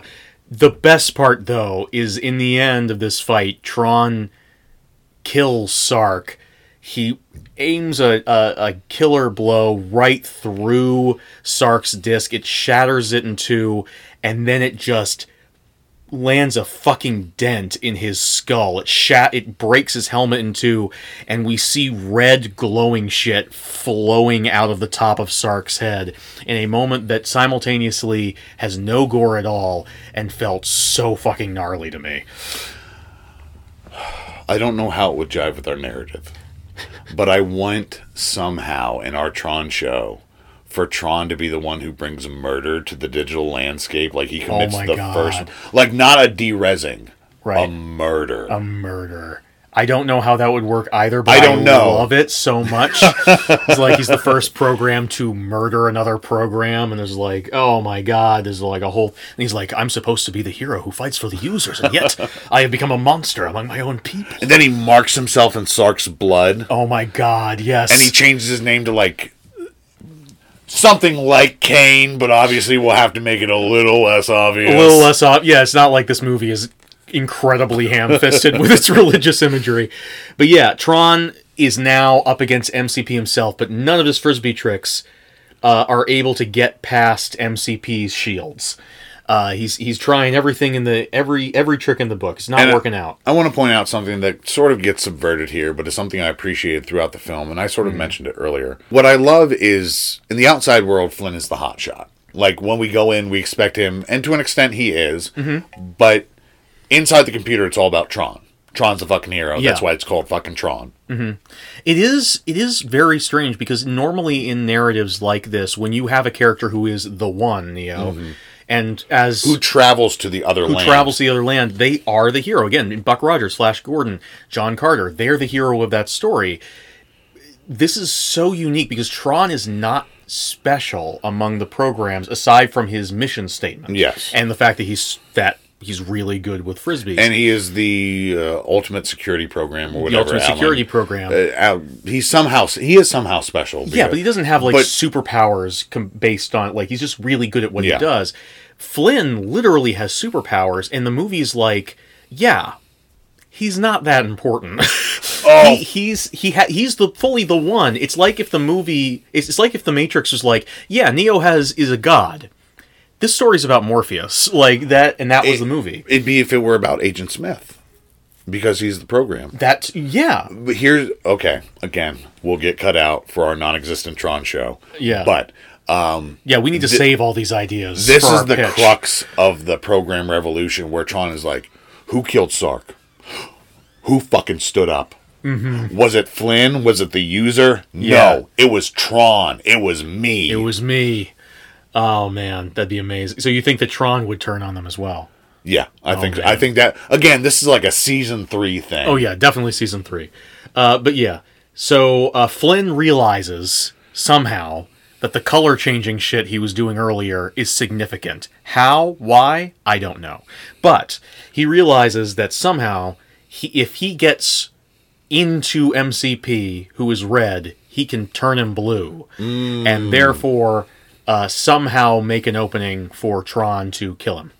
He shares an entirely chemistry-less kiss. Oh my with god, Yuri. I hated this. I hated this. Yo, don't kiss Yori. That's Tron's girl. Yeah. Made me super uncomfortable. Granted, they thought Tron was dead. Mm-hmm. Doesn't matter. It muddies the narrative so hard. I think even at this point in the movie, they've seen Tron fighting down there. Really? So I, I think that they did know he was Even alive and he worse. kissed him anyway.